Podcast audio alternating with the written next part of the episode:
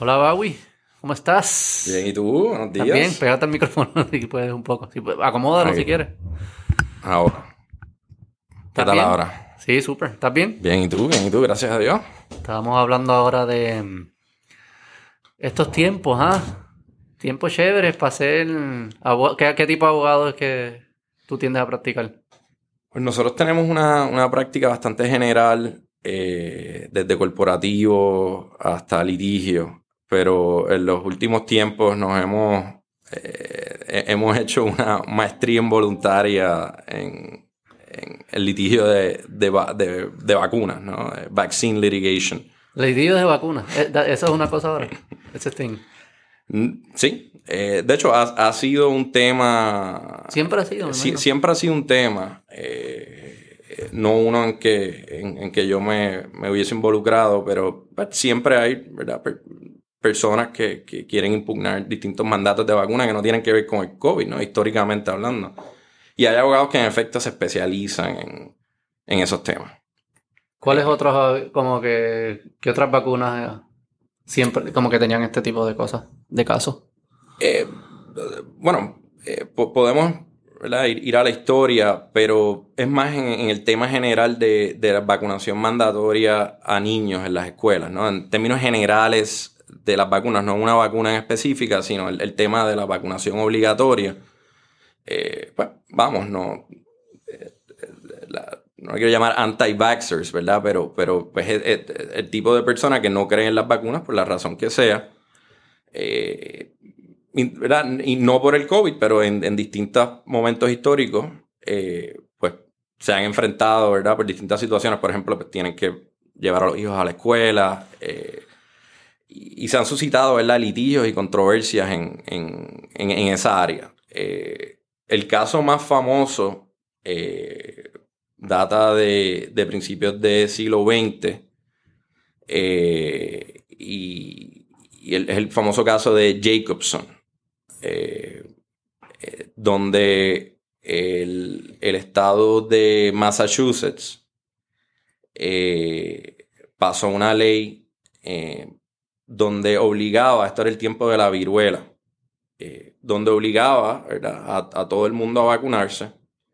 De hecho, no, no sé, a- ahora recordando, no sé si fue exactamente el, el estado o una ciudad, pero eh, vamos, no, es irrelevante. Ajá, un poder estatal. Correcto. Eh, o sea, por medio de la legislatura, ¿no? No fue una, una orden ejecutiva. Mm, ok.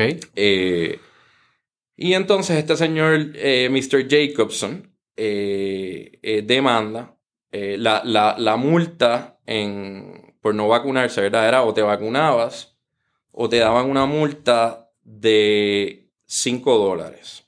Claro, ¿verdad? Ajustado a la inflación, eh, eso hoy en día son como 150 dólares. Una, una vez. La paga una vez y ya. 150 pesos para no tener que vacunarme. Correcto. Y, y podías, eh, ¿verdad? Eh, caminar las calles de, de- de Massachusetts con, con viruela, que como sabes, pues era una, una enfermedad que gracias a Dios se erradicó, pero altamente contagiosa y letal. Y, y, y la decisión, ¿cuál fue el precedente que quedó de ese caso? En, en ese caso, eh, el, el Tribunal eh, Supremo eh, ¿Llegó al Supremo? lle- llegó al, al- al Supremo Federal y el, y el Supremo Federal, eh, ¿verdad? Es el, el- primer caso realmente donde, donde el, Supremo Federal se, se enfrenta a, a- estos mandatos de vacuna. Y, y, el, y el, eh, esto es antes de lo que se llaman los escrutinios. Eh, ¿verdad? Para no aburrirte aquí de lo que son los escrutinios. Eh, luego, en varias décadas después, el Tribunal eh, Supremo Federal desarrolla escrutinios que son como unos tests, ¿no? Unas maneras de, de analizar las distintas, de- distintos asuntos, ¿no? Distintos derechos constitucionales que, que pueden estar en juego. Eh, así, por ejemplo, el, una, ¿verdad? Para darte un ejemplo puntual, una ley que discrimine por raza, pues e- está sujeta a un escrutinio estricto. Que en esencia el Estado tiene que probar eh, los medios menos onerosos, un interés apremiante, primero que todo, y después los medios, los medios menos onerosos para, eh, eh. Para la intervención. claro, para, para alcanzar ese, e- ese, Ese interés. ese interés. Sea que fue una opinión donde no había mucha so- sofisticación en el análisis, pero el, el Tribunal eh, Supremo se enfrentó a, a- a la pandemia ¿verdad? De, de la viruela y, y- y en esencia eh, dijo eso, el, el- ¿verdad? El- el Estado tiene un interés apremiante en controlar una pandemia y, y por tanto eh, eh, esta ley no es inconstitucional. Claro, no había un desarrollo. Pero la ley establecía lo de la multa. Lo de la multa. O sea que ellos o sea que decían que la multa era un, un out para esas personas que parecía ser proporcional y justo. O sea que si tú pagabas los 5 pesos, entonces ya estabas exento de tener que vacunarte. Correcto, correcto. Wow. Que eso es bien curioso, porque eso no es, no- no es muy científico tampoco. Porque no entiendo cómo el yo pagar de repente. El virus no es como que, ah, este pago, déjame no, no contagiarlo. Claro, o sea, no, tienen. Eso no es muy. Y, eso lo vamos a hablar ahora, el presente, ¿verdad? Pero el, ¿verdad? la lógica era pues que, que y vamos, no, no me puedo meter en la, en la mente de, ¿verdad? De, los- de los legisladores en ese momento, pero el sentido común me dice que la multa era pues un, Deterrent. Un, un deterrent, sí, o, o más, más bien un incentivo para vacunarse, ¿no? Eh, eh, en, eh, ¿verdad? Mu- muy, interesante el, el señor Jacobson, ¿verdad? Que, que perdió el caso, trajo evidencia, de hecho, el, el, tribu- perdóname, el Tribunal Supremo eh, Federal eh, se ba- basó su opinión en, en- en evidencia científica. Eh, por ejemplo, aquí una, una cita del, del tribunal eh, refiriéndose eh, a, las estadísticas. Of those vaccinated, nine- 953 or 1.77% became affected with smallpox. And of the inoc- inoculated, 2,643 or 46.3%. Eh, en, en otras palabras, ¿verdad? Esas estadísticas eh, prueban lo, lo- lo- lo eficaz que eran esas vacunas de la, de la viruela. Pero qué, qué curioso que, que la decisión como la basan no es mediante eh, la eficacia de la vacuna en términos de contagio de una persona a otra, sino, bueno, sí, eso es lo que está diciendo, ¿verdad? Porque él está diciendo, si te vacunaste no te dio. Eso, ¿verdad? No es que te moriste ni nada, es, es contagio. La, la en, en ese momento, e- esa, esa vacuna, eh, eh, ¿verdad? Eh, pareciera evitar el, el contagio. ¿no? No, no es un, no es un tema que, que realmente se discute en, en el caso. Eh, lo, lo que pasa es que en el caso simplemente el señor Jacobson no, no presentó eh, evidencia de que la vacuna no, no evitaba hospitalizaciones o contagios. Él simplemente basó su, No me puedes obligar. y, y en el tema de, de los eh, de, del- de los, los, los potenciales daños, eh, ¿verdad? Efectos secundarios de, de- de la vacuna. Pero Ok. el tribunal rechaza eso y, y- y dijo, eh, Not only the medical profession and the people generally had for a long time entertained these opinions, but legislatures and courts have acted upon them with general unanimity. Eh, eh, lo que explica el tribunal es, ¿verdad? La vacuna de la, de la viruela llevaba eh, eh, muchísimos tiempos, ¿verdad? Eh, eh, de- de- décadas. Eh, no- o sea, no fue una vacuna eh, que, que se desarrolló, ¿verdad? Un año antes, ¿no? Y pues ya había muchos estudios de la eficacia de la vacuna y de, y de, y de la, de, de lo seguro que era la vacuna, ¿no? Ah, Ok, ok, eso que está ese caso. ¿Qué otro caso? Eh, me imagino que hay más casos que han funcionado de presentes para el, pre- para el presente de hoy. Hay varios casos más. Eh, el, el, bueno, la realidad es que hay, hay, hay muchos casos. Hay casos en el, en el contexto escolar ¿verdad? Donde se han suscitado muchos de estos casos. Eh, en, el, en el contexto escolar, el, el, caso más reciente eh, ocurre ya en el contexto de, de COVID y es en la Universidad de Indiana. Unos estudiantes eh, eh, demandaron eh, porque bueno, no se querían vacunar y los estaban obligando a, vacunarse para poder asistir presencialmente a la, universidad. ¿Qué ocurre? la Universidad de Indiana les daba muchas opciones a ellos. por ejemplo, podían trabajar, estudiar remoto, que ¿verdad? es un tema que, podemos hablar eh, eh, más tarde, ¿no? De, la, de, cuán eficaz es el trabajo, ¿verdad? El estudiar remoto versus estudiar eh, presencial, especialmente en el contexto de niños más pequeños, ¿no? Que necesitan pues esa interacción social. también les daban la oportunidad de hacerse pruebas swab tests ¿verdad? Eh, que no eran ni, ni, ni por la nariz, ni, no eran por, ¿verdad? Que tenías que meterte algo por la nariz, sino de saliva, eh, mucho menos intrusivo, gratis cuando llegaban a la universidad, mm. ¿verdad? Si es que querían asistir, pues se podían hacer esa prueba. Ok. o que la universidad le había dado unas alternativas que parecen ser razonables para algunas personas.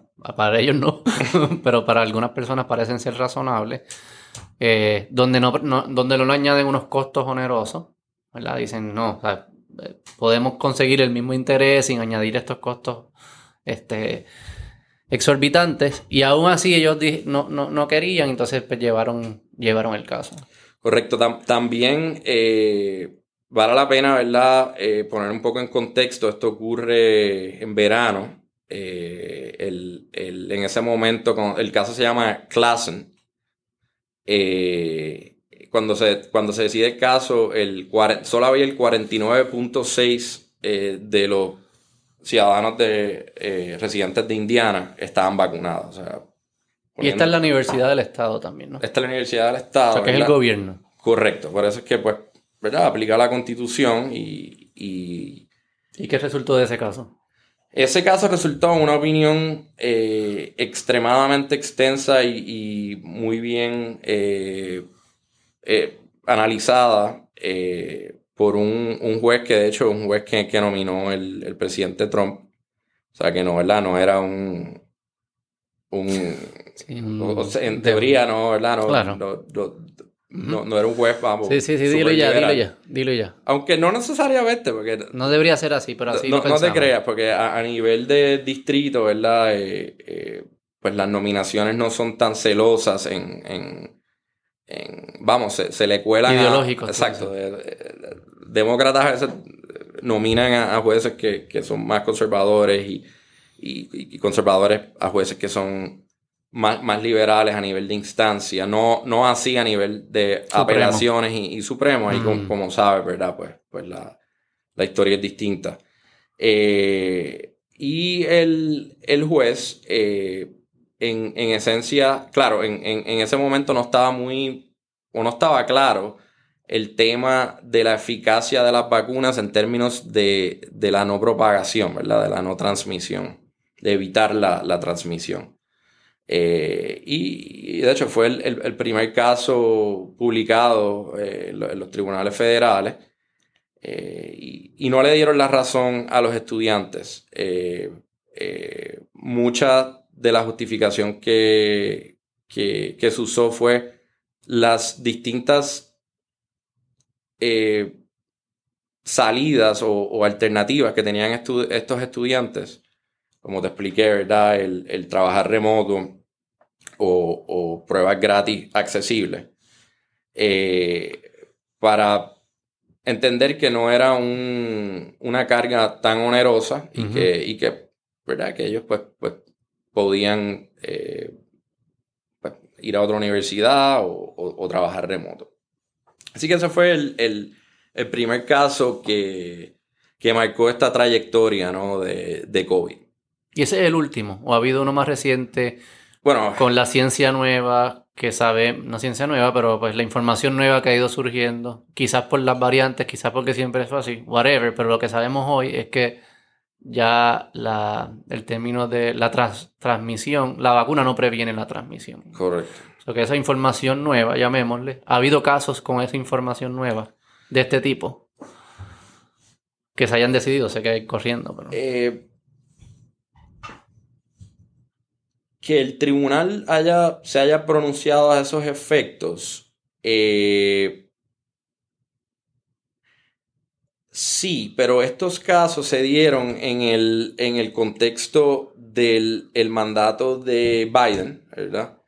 Eh, y la justificación y los argumentos legales que se usaron no fueron tanto de la eficacia de la vacuna, sino del del poder, ¿verdad? Que, tiene eh, una agencia eh, para imponer este tipo de, mandatos, ¿no? En el contexto de lo que, como todos sabemos, lo que, lo que hizo Biden, ¿no? De, imponer un mandato a, empleados con más de, a patronos, ¿verdad? A empresas con más de 100. O sea, que yo te decía, no, era por un tema llamémosle de ciencia, era un tema de, poderes y decir, no, tú, no tienes la autoridad para decirle a empresas privadas de X tamaño que hagan X, Y, Z con sus empleados, que los obliguen a vacunarse. Era un tema de, no, tenía que ver la ciencia. Correcto, correcto. Eh, la, realidad, eh, es que los abogados no nos caracterizamos eh, por, vamos, siempre tú le preguntas a un abogado por qué estudiaste leyes, derecho, eh, y, muchos te van a decir, bueno, pues, pues, porque me gustaba escribir, analizar, no me encantaban las matemáticas y la ciencia tanto. Sí, sí, sí. sí, sí. Y, de hecho hay, una, una, una opinión muy interesante del, juez, pues ya retirado Posner del séptimo circuito, que es un geniecito. Eh, criticando, ¿no? Eh, una frustración del constante de que los abogados, en, casos tan mundanos como un caso del seguro social, ¿verdad? Donde, donde la persona pues está haciendo unas imputaciones de índole médica, eh, donde el abogado tiene la responsabilidad de entender la ciencia eh, a base de la literatura, que hoy en día pues, es mucho más accesible, ¿verdad? Que, antes. Sí, sí. Uno no, tiene que, meterse en los libros de, medicina, sino, pues, ¿verdad? Uno va a Nature o va a Lancet y, eh, ¿verdad? Todas estas revistas eh, peer-reviewed están disponibles en, el Internet. Sí, hay gente también que te lo explica, ¿sabes? Hay mucha más información digerida. Eh, o sea, que, que muchos de, las, de, de, estos litigios no se enfocaron necesariamente, eh, y vamos, hay tantos y tantos litigios y cada día probablemente pues, se siguen presentando más que, tampoco te quiero dar, ¿verdad? Una, no, no era para saber eh, para dónde, eh, en verdad lo que quería era ver cómo llegamos a los que tú estás trabajando y que, que, quisiéramos hablar. como que, ah, ¿cuál, es, ¿Cuál es ese conocimiento, la, la, como que el foundation de conocimiento que existe? Porque sé que así, ustedes trabajan, ¿no? Tienden a ver los casos de antes, los precedentes, la lógica que usaron los de antes, a ver cómo como el de hoy, ¿verdad? La, realidad es que, cuando, cuando nosotros, ¿verdad? Se presentan estos casos en agosto, eh, apenas se estaba decidiendo eh, la, decisión del caso de Clausen de Indiana. O sea que no había realmente, eh, no. había precedente excepto realmente el caso de Jacobson que te conté, ¿verdad? De, ah, hace más de, 120 años.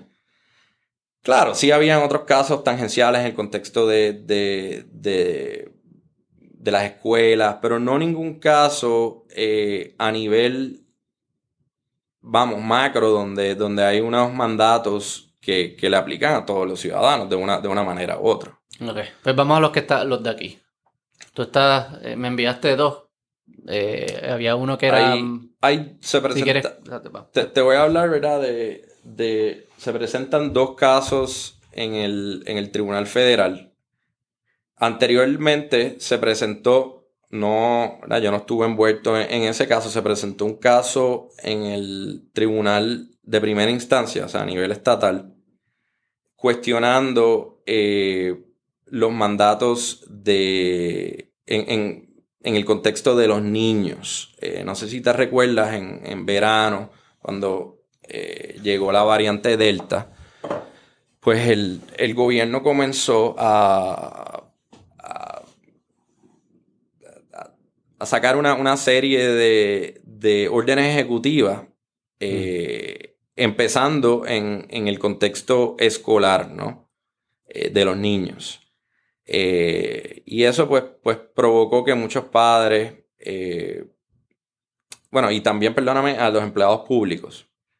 Y eso un grupo de, casi 200 eh, demandantes eh, impugnaron eh, el, mandato bajo la constitución de Puerto Rico.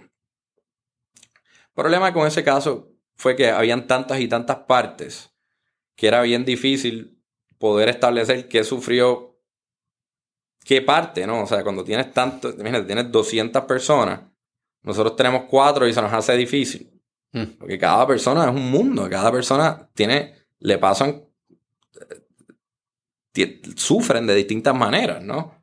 Eh, los mandatos les aplican de distintas maneras, ¿no? ¿no? todo el mundo sale a un restaurante, ¿no? No todo el mundo quiere ir a conciertos o a bellas artes o, a donde sea, ¿verdad? Que, te pueda... o viajas. Pero que, que a su vez eso mismo demuestra cómo es peligroso hacer reglas universales que le apliquen a todo el mundo cuando todo el mundo somos bien distintos, no solo biológicamente, cómo reaccionamos al virus, los riesgos del virus, sino también nuestro comportamiento es distinto, nuestros valores son distintos, lo que queremos son distintos.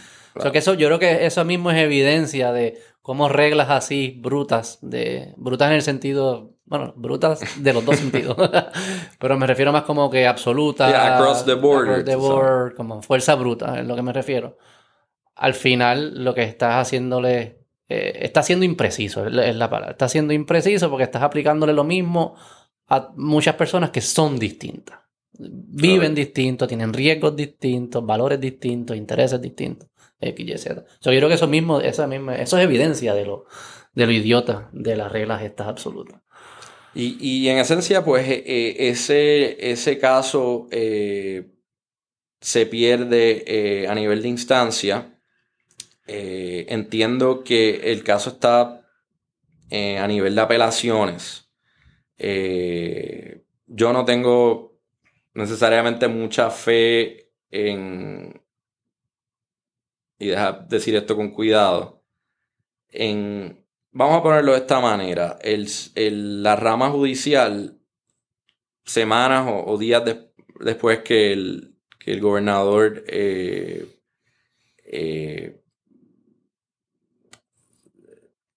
sacó su orden de, de mandato a los empleados públicos, la rama judicial hizo lo propio a sus empleados.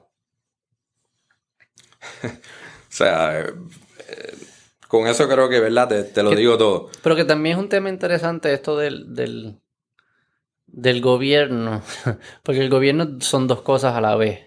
El gobierno es la ente que gobierna a todo el mundo, establece las reglas, bla, bla, bla y a la misma vez un patrono de gente que va de lunes a viernes, tiene microondas, entonces es como yo casi desde afuera lo veo como si está, como si son dos cosas distintas. El gobierno patrono, eh, como maneja a sus empleados, pues allá es ellos. Y el gobierno, cómo se relaciona al resto de los ciudadanos, pues otro. Y es como que esa dualidad es, como complicada y, lo ves ahí en la, Corte Judicial, ¿no? Como, como el mismo que va a decidir cómo, qué es posible para todos, también tiene que manejar empleados. Y entonces, como, como lo que hace con ellos es señal de lo que va a pasar en, en el resto de los demás, asumo que es una señal.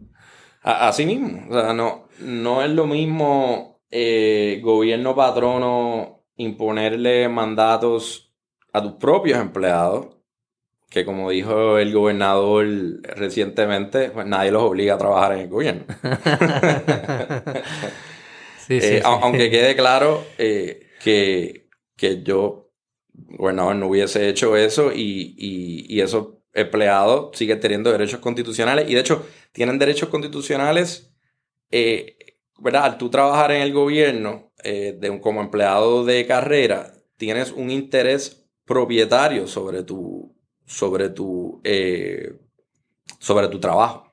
¿Qué significa eso? Eso significa que para deprivarte de ese, de ese trabajo, de ese interés propietario, tienen que darte el debido procedimiento de ley. En otras palabras, tienen que darte notice and hearing. ¿Y eso es distinto a cualquier empleado en la empresa privada? Correcto. El, ¿Ah, como la, constitución no aplica a, la empresa privada directamente, excepto en Puerto Rico, el, derecho a la intimidad pues, es una excepción que, en términos como le gusta a los abogados rebuscados, aplica exproprio vigore. eso lo que significa es... Pues hay abogados escuchando, tú sabes. Eh, lo que aplica es que, lo que significa es que aplica a, todo, a todas las personas. No, o sea, aplica independientemente de, eh, de si tú eres gobierno o eres empresa privada. En otras palabras, si tú me violas el derecho a la intimidad, pues yo te puedo demandar en el tribunal estatal con una reclamación de daños, basado en un derecho constitucional que normalmente aplica el gobierno. Ok, ok. Eh, pero vamos a volver a, volviendo a, los mandatos. Al, estaba hablando en ese sentido que el, que el, ser empleado público no, no, no, te da, te quita ni, bueno, te podría dar más garantías como la que te expliqué constitucionales, eh, pero no los hace más o menos en términos de, de, los demás derechos constitucionales, ¿no? Que, que se aplican. Y cuando el gobierno interactúa con sus empleados, el gobierno patrono interactúa con sus empleados, los mismos derechos, eso es lo que estás diciendo, los mismos derechos aplican, ¿no? Eh, eh, no es un patrón, eh, es, distinto a un patrón, o sea, si Kmart, interactúa conmigo, lo que tú dices es que solo el de la intimidad parece ser el único derecho constitucional que, está en esa relación. Cuando el gobierno patrón interactúa con su empleado, le aplican todos los derechos de la constitución. O sea que no es gobierno patrono y empleado, siempre es gobierno y ciudadano. Correcto. Pero dentro de la relación de gobierno y patrono, pues, pues, ¿verdad? Hay que crear las distintas categorías. Si eres un empleado de carrera, o eres un empleado de confianza, o eres empleado transitorio. Dependiendo, ¿verdad? De, cómo estés clasificado, pues tienes más o menos derechos constitucionales. Y el, el, el, el derecho que más se litiga en Puerto Rico, eh, desgraciadamente, es el tema del discrimen político. Mm. O sea, que, que, que, está garantizado por la primera enmienda. Eh, los Boston ha hecho expresiones, ¿no? De, de, la cantidad de casos de discriminación político en Puerto Rico. O sea, es una cosa históricamente, yo creo que ha mejorado, ¿verdad? Eso es, cuando, como que si yo gané y entra mi partido y, el, y yo sé que el de carrera, y los de carrera son los que están trabajando ahí y no cambian con administración. O sea que si está ahí el empleado de carrera y yo sé que él era PNP y yo soy popular, pues lo voy a tratar distinto. O sea que estoy discriminando por su, por su expresión, por expresarse de que... ¿Verdad? Y esto es un tema que podemos tener un, podcast entero de esto, pero eh, esto se ve en todas las agencias de gobierno, o sea, y esto está en los records, ¿no? Yo, cuando trabajé como oficial jurídico en el, eh, con el gran Salvador Casellas, que en paz descanse, pues lo pude ver. Eh, de hecho, para la época de la, de la, de la ley 7 famosa de, de Fortuño, eh, y, que quede claro que esto son ambos, ambos partidos, ¿no? Eh, los casos, bueno, era una cosa increíble. y se gasta mucho dinero público en esto. Yo he escuchado que se gasta mucho dinero en esto. Mucho dinero. En, en, ese momento, y vuelvo a decirla, hay que reconocer las mejorías. En ese momento, todos todos estos casos los veían, o en su mayoría, abogados externos. O sea, que teníamos al gobierno contratando con abogados externos. Mm. Claro, dependiendo del partido, pues tenías el, bufete. O sea, que tenías ya gasto. Y entonces, claro, el, tema de la, ¿verdad? De las transacciones que se desembolsaban, que obviamente pues, son confidenciales. Eh, pero te imaginarás que no, era... Eh, no hay una partida en el presupuesto que es para demandas políticas. buena, buena pregunta. Eh, eh, ahora, claro, con promesa, pues se paralizaron muchos de esos casos. y, el gobierno tiene esa ventaja de, de, de pues, desde el stay de promesa. Pero la realidad es que ha mejorado. y vamos, ya yo no, no estoy día a día en el eh, obviamente ya no trabajo en el Tribunal Federal y no, no, estoy expuesto ¿verdad? a todos los, casos que llegan. y tampoco he tenido el tiempo de, de hacer el research. Pero yo siempre, ¿verdad? Estoy pendiente de las opiniones publicadas y ya casi no se ven tantas opiniones de, de crimen político. Ok. Eh, por la razón que sea, yo creo que Promesa tuvo mucho que ver. Eh, el gobierno simplemente se dio cuenta que, que tú no, o sea, entonces, ¿tú crees que mejoró la gerencia? yo, creo que en ese sentido sí. Igual, ok, no, no, no. Así que. Whatever, ok. Volvemos. Eso es lo bueno, vamos a lo, a lo, a lo que han hecho la, ahora. La orden, la orden ejecutiva. Vamos a los casos que, está, que estás trabajando. Después que se presenta ese caso que te, te, te hablé... De los 200. De, 200 minions. Eh, se empieza a hacer el análisis a nivel eh, federal de la manera en que, en que esta orden ejecutiva estaba afectando a estos empleados públicos. Eh, cuando empezamos a, a ver realmente lo que estaba pasando, fue una cosa espeluznante. Eh, lo primero que pasó fue que de la noche a la mañana empezaron a correr todos estos empleados públicos a tratar de conseguir una, una exención eh, religiosa o médica. Pero ¿qué pasa? A la misma vez, los doctores, en su, gran en su inmensa mayoría, no estaban dando prácticamente exenciones médicas. Exenciones, perdóname, médicas. Y no sé si te recuerdas, el mismo arzobispo de San Juan dijo que, a nivel eh, religioso, eso él no iba a estar autorizando eh, affidavits religiosos. Claro, el obispo de Arecibo, que es más conservador, pues dijo lo contrario. Eh, a, su vez, pues tienes al Papa Francisco haciendo unas expresiones. ¿Qué dijo el Papa? no he escuchado. El, Papa Francisco dijo, eh, vamos, esto es todo antes que se, ¿verdad? Que se, entendiera bien la eficacia de la vacuna y todo lo que sabemos ahora. Pero dijo que la, el vacunarse es un acto de amor. Eh, bueno, Acuérdate que, que en ese momento se entendía y de hecho... Eh, Pero no, no dijo que no vacunarse no es un acto de amor. No lo dijo.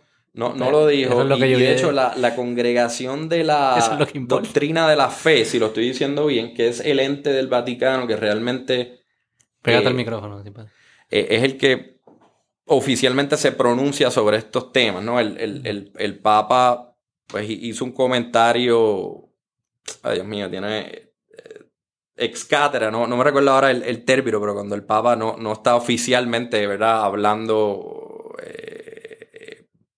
¿verdad? El tema de la infabilidad que, que, aprendimos en high school. O sea, esto fue una expresión, una entrevista, ¿no? Sí, lo dijo y ya. Como ha hecho otros comentarios, tú sabes, eh, en un podcast, un podcast del Papa. Él, pues, tú sabes. el Papa Podcast. dice cosas que, que, son muy de él, pero no necesariamente representan la. Lo, o sea, no, no, es un pronunciamiento oficial de la iglesia, vamos.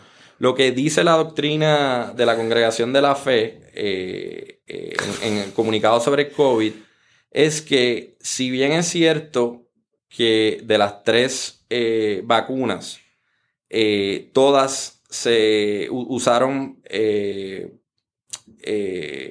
fetos no abortados. O es cierto. Bueno, es que es complicado y no. No quiero entrar ahí, no Pero vamos a ponerlo bien simple. O en la.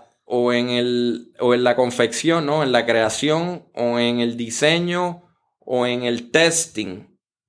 En, en esas distintas etapas se usó un ¿verdad?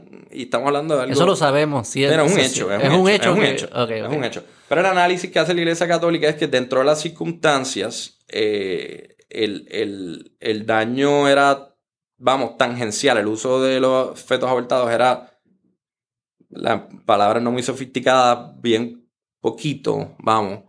Eh, eh, y que dentro de un balance Whatever. ¿Qué me. En verdad no Se- me importa en se- absoluto. Por- Ya hacerte una El- pero vamos, eso, eso lo, lo que estamos Whatever. hablando. Esos de- son gente que, ¿sabes? Que son unas gimnasias mentales que hace la gente. El punto Ok. es que la gente no estaba pudiendo conseguir sus certificados Ajá. de Pues, médico hacerte una pregunta. ¿Por qué debe haber una exención religiosa para estas cosas? Eso yo no lo... no- de verdad que no lo he entendido. Ok. ¿Por qué? eh, sí. La. En. Cuando. ¿verdad? La libertad religiosa. eh, y esto es un tema importante en, en Puerto Rico porque nos aplica una ley federal eh, que se llama RIFRA, Religious Freedom Restoration Act. La libertad religiosa le, le, le exige al gobierno que si tú vas a impactar sustancialmente una, una creencia, una práctica religiosa, tienes que darle una salida a la persona, unos medios menos onerosos. Eh, y esto se ve, ¿verdad? En, distintos contextos. eh, vamos, en el caso de, del, del Obamacare, eh, el caso más reciente, Little Sisters of the Poor, donde pues el Obamacare obligaba a estos patronos o a estas monjas, que son dos casos, esta Hobby Lobby y esta Little Sisters, a tener que pagar por eh, anticonceptivos, que pues, como sabes va en contra de la de Humana Evita, ¿no? de, la, de la posición oficial de la Iglesia Católica. Ellos demandan y dicen, me tenés que eximir de ese requisito porque viola mi fe. Mm. Y eso pues es así, ¿no? El- el- esa es la razón, ¿no? Porque es un derecho constitucional eh, de primer orden. Y, y el gobierno, pues, hace estos distintos acomodos. Pero esto es bien distinto. Esta situación es bien distinta a eso. En, en el caso de... En el caso de que en una pandemia o en... No una pandemia, sí, en una pandemia donde existe un virus que nos los pegamos unos a los otros. El riesgo que tú me presentas a mí de tú pegarme ese virus es independiente de a quién tú le rezas y en qué tú crees y que si tú tienes una carta que te dio, la pudo haber firmado Jesús. A mí me importa quién la firmó. El riesgo que tú me das a mí, tú me presentas a mí el mismo que un ateo, el mismo que cualquier otra persona. O sea que no, no entiendo cómo en esas situaciones debe o puede aplicar una carta que diga no, porque esta persona habla directo con Dios y Dios le dijo que él no tiene que vacunarse porque va en contra de entrar en el cielo. Eso es lo que yo no entiendo. Bueno, eh, la, realidad es que eso, y podemos estar aquí, ¿verdad? Horas discutiéndolo, pero it, it is what it is, ¿no? O sea, eso, eso, eso, es lo... vamos, a, vamos a vivir el mundo que eso, pues sí, vamos a estipular, pasa. hay que estipular que, porque Hay que vivir a base de si, ¿no? si no vamos a... eh, A llegar al Big la, la, la, ¿verdad? la sabiduría detrás de eso, pues, pues son otros 20, pero ya eso se decidió por, por los Founding Fathers y la Constitución y, y la, y la interpretación de, de la. de vamos la a tus casos, Papi. Vamos a Claro, llegar a tus va- casos. llegar- Llévame, llévame a tus casos. El, el tema es cuando nosotros nos damos cuenta que, que esta gente no, ni siquiera pueden conseguir una excepción. O sea, están, están eh, obligados, o sea, están obligados a hacer eso. Eh, empezamos a analizar y, entendemos que hay unas reclamaciones a nivel federal. La, la, y perdóname que verdad que te hable tanto del tema religioso, pero en términos eh, legales, eh, es una de las, de, las causas eh, de acción más fuerte. Te explico rápidamente. RIFRA es una ley federal que se pasa, de hecho, por, por, por el Bill Clinton la firma, ¿no? unánimemente prácticamente en el 92, donde se le, va, se le da más protección a las, a, a las creencias religiosas. Y, y esa ley, no, aunque no aplica a los estados, sí aplica a los territorios. O sea que es bien interesante la perspectiva de Puerto Rico eh, y la protección adicional que hay por nuestra situación territorial. ¿Cómo es? No aplica a los estados. No, se, el, bueno, se, se supone que aplicará a los estados, y, pero el tribunal en un caso... eh, en el- está ok. lo declara inconstitucional, ¿verdad? y no te voy a, a aburrir con los detalles, pero no se, no se puede aplicar a los estados, pero sí al gobierno federal y sí a los territorios. La ley RIFA. Eh, como si nosotros fuésemos... Sí, porque somos nosotros somos Como si del Senado, somos parte del gobierno, del gobierno federal. federal. Ya, ya. Correcto. Eh, por cierto, no ha habido mucha eh, litigio, muchas personas ni sabían que, que aplicaba, pero obviamente fue el ángulo que, usamos. Eh, el, el, caso, ese fue el primer caso, y eran cuatro empleadas públicas. Eh, eh, todas podían trabajar remoto. Ninguna trabajaba en salud. Y, y, eran personas que honestamente ganan, ¿verdad? bien poquito, para no decir otra palabra. Y, están teniendo que estar todas las semanas eh, eh, haciendo unas filas monumentales. Y eso, pues, ¿verdad? Eh, es parte del problema. El gobierno no, no, tenía la capacidad, por razones que todavía no estamos claros, aunque habían 188 millones que envió el gobierno federal para pruebas. Para proveer las pruebas, cuando la gente sabe que la gente no tiene que estar tres horas semanalmente. ¿Sabes lo que es estar? Yo no puedo ni estar tres horas en, en un año. O además de que eh, para reducir el, el, contagio no es bueno que ah, haya gente en fila. Claro, ah, claro. No, y, y, que mm. la ventaja de hacerse pruebas, ¿verdad? Eh, especialmente en ese momento, es que nos da un indicio de, de, de, cómo está la gente. Entonces, si tú te haces una prueba, pues, pues, y sales positivo, pues no vas a ir a tu casa a, infectar a, a, tu abuelito, que es realmente el, o a tu papá, vamos, porque ya no estamos tan jóvenes. Eh, eh, y, eso, ¿verdad? Es un, tema que, vamos a hablar ya mismo. Eh, estas personas estaban pasando y están pasando las de Caín. Y cuando dices que ellas pudiesen haber trabajado remoto, tú dices. Ellas estuvieron trabajando remoto durante la pandemia y, las funciones que tienen pudiesen seguir. Pudiesen seguir eh, haciendo remoto.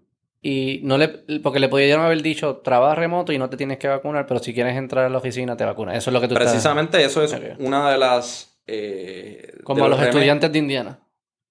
Correcto, correcto. Nosotros usamos, claro, el gobierno nos trajo el caso de Indiana, nosotros se lo bateamos, en mi opinión, fácilmente. Porque eso es precisamente lo que nosotros estamos diciendo. Danos los, los, outs. Los outs que tienen los estudiantes de Indiana. Eh, y, el, tema es que bajo RIFRA, el, gobierno tiene que dar el medio menos oneroso para adelantar su, interés. Claro. O sea que, que, y cuando digo el menos oneroso, es el menos oneroso. Porque hay una diferencia entre lesser y less. el menos, el, exacto. El, más menos. El más, eh, pero, más pequeño. El, claro. Eh, Porque si no es arbitrario, ¿no? Si yo, si yo te empiezo, si yo no te doy la salida más eh, barata, llamémosle, más barata, más fácil, y escojo la salida que yo sé que es más cara, pues yo estoy usando mi poder arbitrariamente para conseguir lo que yo quiero conseguir, que, que parece ser forzarte. No es el interés que estaba diciendo que quería conseguir, era como un uso de poder, es arbitrario, ¿no? Claro, bueno. El yo decir, no, no puedes hacerlo más fácil. No, eso no, eso no. Tiene que ser lo más difícil. El gobernador eh, es arbitrario. Increíblemente en una, en una conferencia de prensa admite, esto está en, la prensa, eh, el artículo me parece, no, creo que en primera hora, es un disuasivo el, el, las pruebas, porque él reconoce que son bien difíciles de, de hacerse. O sea, eh, más claro no canta el gallo, Que es más parecido a lo de Jacob. Jacobson es que se llama. Que el, el, penalty era un incentivo o un disuasivo. No era un out. Claro, pero nosotros lo que estamos diciendo aquí no es lo mismo tener que pagar 140, eh, 150 dólares dependiendo. Una, vez y ya. Que, es un palo. Que, eh, que todas las semanas tener que estar tres horas en un carro para hacerte las pruebas eh, o incluso tener que pagar para ir a un laboratorio, porque a veces si no, la, si no muchas veces empezaba a llover y la, los, testings eh, públicos, pues, o se acababan las pruebas.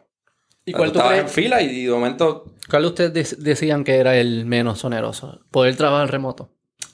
Sí, yo, yo te diría que eso, mira, poder trabajar remoto, como otros estados que el gobierno les enviaba incluso unas pruebas por correo. Si no me equivoco, era Hawái.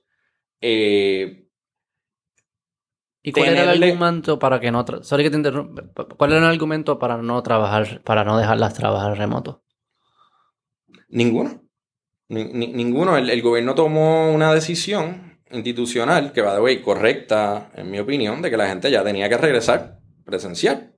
O sea, Mm. porque el gobierno tiene que, o sea, tienen que haber, vamos, tú vas a sacar una licencia, eh, etcétera, eh, servicios que ne- necesitas a alguien físicamente que esté ahí, ¿no?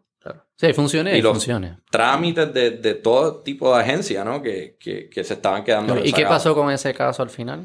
Ese caso tuvimos una vista de injunction preliminar eh, y el primero de noviembre eh, eh, recibimos una opinión eh, eh, eh, no favorable. El, Pégate el- al micrófono, please. el juez reconoce que había unos. que el, que el tema, ¿no? De, de, de conseguir la prueba era uno difícil, pero que eso no es suficiente para, eh, para constituir un- un- una carga tan onerosa. Similar a lo que eh, concluyó Indiana. el juez de Indiana, claro, pero no, en este caso no, no estaban todos esos outs, como tú le llamas. Eh, en una parte muy interesante que yo veo esto como una victoria, uno de los temas más importantes que nosotros eh, argumentamos es que para la affidavit religioso tú necesitabas ir a donde un pastor, o perdóname, un líder espiritual, un pastor, un sacerdote, y que esa persona, bajo juramento, under penalty of perjury, firmara junto a ti el affidavit de que esas eh, creencias tuyas eran bona fide. Eso es plenamente inconstitucional. O sea, eh, está completamente decidido ¿Por qué? porque las creencias de lo que uno cree o no cree. Tú puedes creer en Scientology, puedes creer en... en- en- Lo que tú quieras Puedes creer, ser satanista. Tú no necesitas que nadie, ningún pastor, ningún líder espiritual te... O sea, tu- tus creencias religiosas no necesitan ser... eh, Institucionalizada. sí o... Pero, o- ok, pero déjame hacerte una pregunta. O sea, que yo puedo hacer una exención religiosa por una religión que yo me inventé hoy. sí, siempre y cuando sean... o sea, eh, yo puedo decir, yo, bueno, yo, yo- Vamos, pero que te la inventaste hoy tiene que ser pues una, un- un- oye, sincerely held belief. O sea, no es que, ¿Cómo tú pruebas sincerely held belief? bueno, pero es- eso so- podemos seguir en... No, no quiero meterme en no eso, sé pero si es que siempre me parece. lo- lo- la razón por la cual lo traigo es porque me parecen muchas de estas cosas bien irracionales. En el sentido de cómo, cómo permitimos unos comportamientos a base de lo que cree o dice que cree y qué sé yo qué, pero a otras personas pues no se los permitimos porque no, lo- no es a base de lo que creen o no lo creen. Y es como que el vir, eh, para lo que estamos tratando de atender, es irrelevante todas estas cosas que parecen ser para mí pajas mentales, con todo el respeto a que las cree. Yo creo cosas que son unas loqueras. Lo que estoy diciendo es que eso no debe aplicar a lo que estamos tratando de resolver. Me parece como que. Y que gente que diga. eh, hay que vacunarse, sí, hay que vacunarse. Yo creo que la vacuna, hay que vacunarse, están todos obligados. Ah, espera, espera. que Tú tienes un papel que dice que. Ah, no, no. Tú estás bien, caballo, tú estás bien. No, no, tu, tu papelito dice que sí, que tú tienes unos ángeles que te protegen. No sé, ¿sabes? como que para mí eso es Yo- un comportamiento bien loco. Y como que personas serias, engabanadas, con, con corbata, en lugares bien caros, así, de alta estima, con libros, con batas, los jueces. Entonces, esto como que se creen estos cuentos. Para mí es una, esto es una parodia. Esto Bueno, es una película. La realidad es que hay, hay razones bona fide y hay otras que no son bona fide. Entonces, claro, le, le- le toca al, al juez ocultar, pero se le da mucha... Los tribunales no, no entran usualmente a cuestionar ¿no? Eh, la- las creencias religiosas. Pero el, el punto es que esto aquí no fue un tema, ¿no? Aquí eh, el juez reconoció que, que, que estas demandantes tenían creencias genuinas, o sea, son Ah, eh, cristianas bien conservadoras con el tema de la Son buenas cristianas. el tema de la de lo de las células eh, Madre. madres o sea e- ese- Eran consistentes en esto. sí o sea de, de eso no hay duda verdad y para que esto fluya pues, pues, por eso estoy dando esas cosas preestipuladas porque si entramos en cada uno te- No, pero para se, mí- se va a aburrir aquí los No, lo que los- yo digo es más... los oyentes Sí, o sea, yo entiendo cómo funciona el sistema. Me parece que lo que a mí me da risa es que ustedes, personas bien educadas, inteligentes y serias, como están tan metidos, yo creo que en el juego, y saben que así es que se juega y lo juegan porque es, lo que, es su trabajo y lo que tienen que hacer, si you take a step back y lo mira, dice como que esto aquí hay par de lo que nosotros whatever, sí, la excepción, ella es lo que cree, pues él es así, el virus no le va a atacar. Es más eso, no, no hay que entrar en eso. Pero este Era un era pero, comentario eh, de- Trae un tema importante de la intolerancia que hay a, a, a, lo- a, a los creyentes. No, pues yo no soy intolerante. No, no, yo no estoy diciendo que, tú lo seas. Te, te estoy diciendo que hay, hay una intolerancia que, que, que no, no sé si, vamos, o sea, estadísticamente cada vez la, pues, la gente va menos a la iglesia. O sea, cada vez hay menos, eh, for better or worse. O sea, yo, honestamente, eh, veo con buenos ojos la, la religión. Eh, yo soy católico y, y, o sea, no, no, no tengo problema con la religión. Y, y de hecho, he defendido la religión en varios otros contextos Yo- constitucionales. Pero a lo que voy es que, que sí hay una, un- en la sociedad, ¿no? Eh, especialmente en la izquierda, obviamente, pues hay una falta de, yo te diría, de tolerancia en, en- Y- en esos temas. Y una mirada condescendiente. ah, no, definitivamente. Y, Y- yo, yo espero que de no. muchos ignacianos, by the way, sí, especialmente. yo, yo, yo, no, yo, O sea, yo lo veo a no sé qué pasa en San Ignacio, pero la mi- 90% salen ateos. Te enseñan a pensar. Condescendiente de nuevo. No, no, yo, yo lo respeto. Para mí, de hecho, el episodio que salió ayer es sobre, es con una teóloga hablando sobre la, la, el la función de la religión, el rol que juega lo que Claro. Este, pero déjame darte otro ejemplo que no es de religión. Hay gente que no se puede vacunar por razones médicas. Esa persona es igual en el, en el mundo de antes que, todo el que los que no estaban vacunados pegaban el, el- el virus. Esa persona es igual, presenta el mismo riesgo de regar el virus que el que se puede vacunar y no se quiso vacunar. Correcto. Es irrelevante la razón por la cual tú no te vacunes, ¿verdad? En ese escenario, en el escenario de antes. Partiendo es- de la premisa que... Que, Que, la- que riega. Que riega. Sí, sí, sí. exacto. Que Correcto. en un momento probablemente Correcto. era cierto. Es irrelevante la razón por la cual tú no te vacunes para el riesgo que tú le presentas a los demás. O sea, que tú Claro. ir a un concierto y no te vacunaste porque no podías vacunarte porque eres inmunocomprometido o lo que fuese. Y la gente diga, ah, sí, guaré, que se entre. Pero el, que, el no vacunado que no se quiso vacunar. Ah, no, ese es malo. Es- estás aplicando un juicio moral de quién te cae bien y quién te cae mal. No es un juicio de riesgo del, del COVID, porque los dos te presentan el mismo riesgo. De ¿Entiendes lo que te digo? Eso para mí Pero- es la loquera Pero de ten en cuenta que estamos hablando de menos de 5% Sí, sí. de la población. O sea, que, que la cantidad de personas que por razón médica o religiosa no se quieren vacunar, prácticamente son los que no se han vacunado el día de hoy. Y eso Claro. vamos a hablar ya mismo. Eh, o sea, que no representan, vamos, a menos que tú, tú, tú te- tengas que vacunar al 100%, que obviamente es irreal. Pues, mm, vamos, no, no, no, estadísticamente no, no, O sea, que ese no- no hace caso- un efecto. Eh, eh, se, eh, se acabó, lo perdieron, caso- pero hubo cosas que te gustó. Bueno, sí, lo, lo, de lo más que, que el gobierno, eh, interesantemente, una o dos semanas después que sale la opinión eh, del juez, donde le dice al gobierno este tema de que tener que obligar al, al perdóname, tener que necesitar una affidavit de un pastor es problemático, creo que fue la palabra que usó. Eh, yo hubiese usado otras palabras, pero Ilegal. eh, el mensaje obviamente le llegó al gobernador. El gobernador enmienda la orden y elimina el requisito de, te- de tener que tener un pastor. o sea, que era una eh, carta de uno mismo. Un, un affidavit, ¿no? Eh, Con- Bajo pena de perjurio. O sea, uno no está tampoco. o sea, en, en esencia, sí. Lo que pasó fue que se convirtió en que uno o dos pastores tenían 200 o 300 personas en una fila para pedir un. O sea, se, se- se convirtió casi en un, en un negocio. Eh, Pero es que no no que estoy diciendo que los. Déjame clarificar que estos pastores lo hicieron por razones económicas. Pero la realidad es que necesitabas un notario, entonces. Creaste ¿Sabes cómo es aquí? Que necesitas un notario para todo y le da trabajo a los. A los Así es que el gobierno que crea estoy en contra de eso, way, o sea, Así es que el gobierno claro, crea es industria. de- Obliga cosas y de Claro. repente Claro, pasa eso. claro. La gente tiene que tener la carta, pues los que puedan hacer la carta tienen un negocio. Porque Claro. el gobierno obligó que hubiese la carta. Correcto. Que va para hoy, para mí eso pues, Entonces, bien ok. preocupante. perdiste- Ahora, ¿cuáles son los que, otros casos? Pero, ok, no, el caso se perdió, pero está en apelación ahora mismo en Boston. Eh, o sea que, que, vamos, no, no, está perdido todavía. Eh, con el argumento único de Rifra, el argumento religioso se enfocó, no, nos enfocamos en lo que entendemos que es el argumento más fuerte. Eh, y, esperamos, ¿verdad?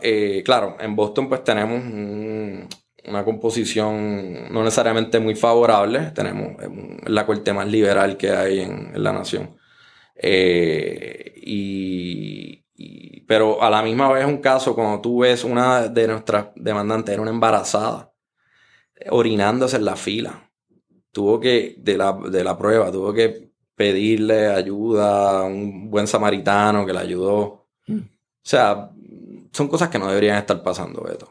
Y, mm. y todas esas cosas pesan en la mente de, los jueces y en la manera en que va evolucionando el virus, y eso vamos a hablar ya mismo, eh, más todavía. Porque, ¿Se ah, puede introducir nueva información nuevo conocimiento científico a estas decisiones?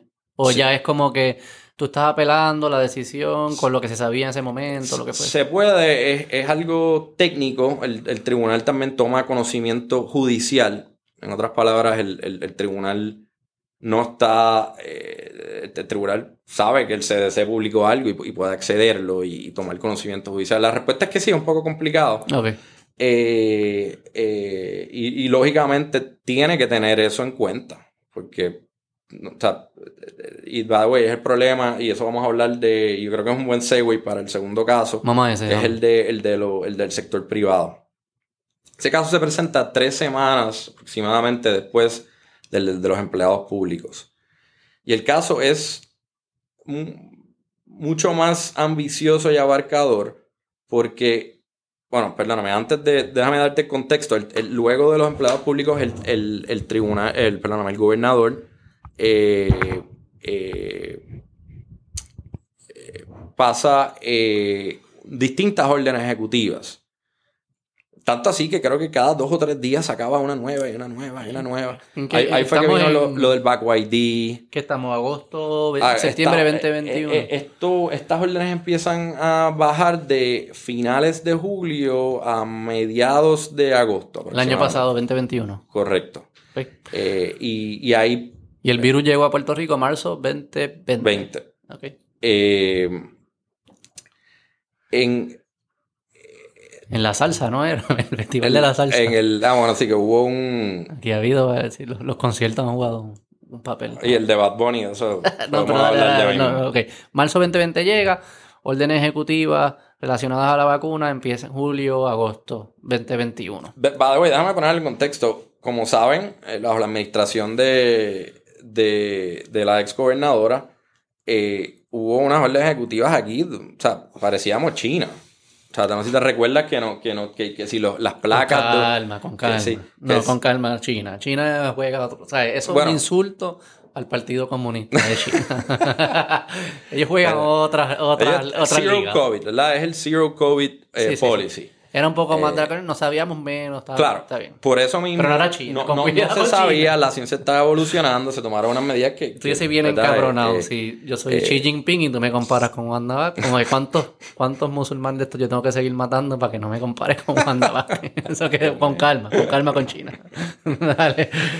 Pero en, en, en, en ese momento, eh, como tú bien, bien dices, había un momento de incertidumbre, una emergencia real. ¿No? Eh, eh, y, ninguna de esas órdenes, eh, pues, fueron realmente cuestionadas. El ACLU presentó un pleito, pero se, colgaron en, primera base por ¿Qué pasó con el, activa. El, ACLU, el ACLU, que aquí le dicen. ¿Qué pasó con el, ACLU? Porque ellos no han salido mucho en defensa de... Porque el ACLU tomó una postura institucional de apoyar la vacunación. Probablemente basado en el tema de que o sea, muchas, muchas personas, bien instituciones y, personas y, profesores eh, que yo respeto mucho, eh, eh, publicaron abiertamente el tema del derecho a no contagiar. Derecho a no ser contagiado. El, perdóname, el, que tú no tienes un derecho a contagiar, perdóname. Claro. Perdóname. y claro, eso sí. yo creo que es bien potente de la perspectiva máxime de la, ¿verdad? Cuando ahí es que entra la gente, ¿verdad? El virtual signaling, De que yo, eh, ¿cómo es? Eh, eh, Pero ¿y por qué solamente para COVID? Porque los otros virus que existen se lo está contagiando una persona a otra, siempre, 100% de los casos. ¿Por qué entonces esa posición no era cierta para el flu o no era cierta para STDs o era cierta para un montón de otras cosas que son contagios? Digo, entiendo el por qué, pero como personas que tienden a ser bien lógicas, una institución que defendió a los nazis en su libertad de expresión, judíos defendiendo a los nazis en su libertad de expresión, porque siempre ha sido una institución que eh, es a base de las ideas y los principios, no de las personas, cómo aplican su, su derecho. Como entonces, en este caso, no sé si en este caso solamente o hay una tendencia en los últimos años entonces a cambiar esa filosofía. El, ACLU desgraciadamente no es lo, mismo ahora que era antes. Eh, eh, no estoy diciendo que se han desvirtuado completamente, pero eh, había una infiltración de zurdo bien fuerte en, el ACLU y, se ha convertido como activismo, entonces un poco político, ideológico, activismo un poco Más, un poco más ideológico. Oye, no, todavía ellos llevan sus casos de, libertad de expresión y, o sea, el ACLU es una institución importantísima, pero en algunos temas, eh, pues las fuerzas ideológicas que están allá adentro han... ¿Han llevado algún eh, caso de libertad de expresión relacionado al COVID? No que yo sepa. ¿Tú crees que la ICLU de hoy en día llevaría el caso de los nazis contra la, de poder marchar?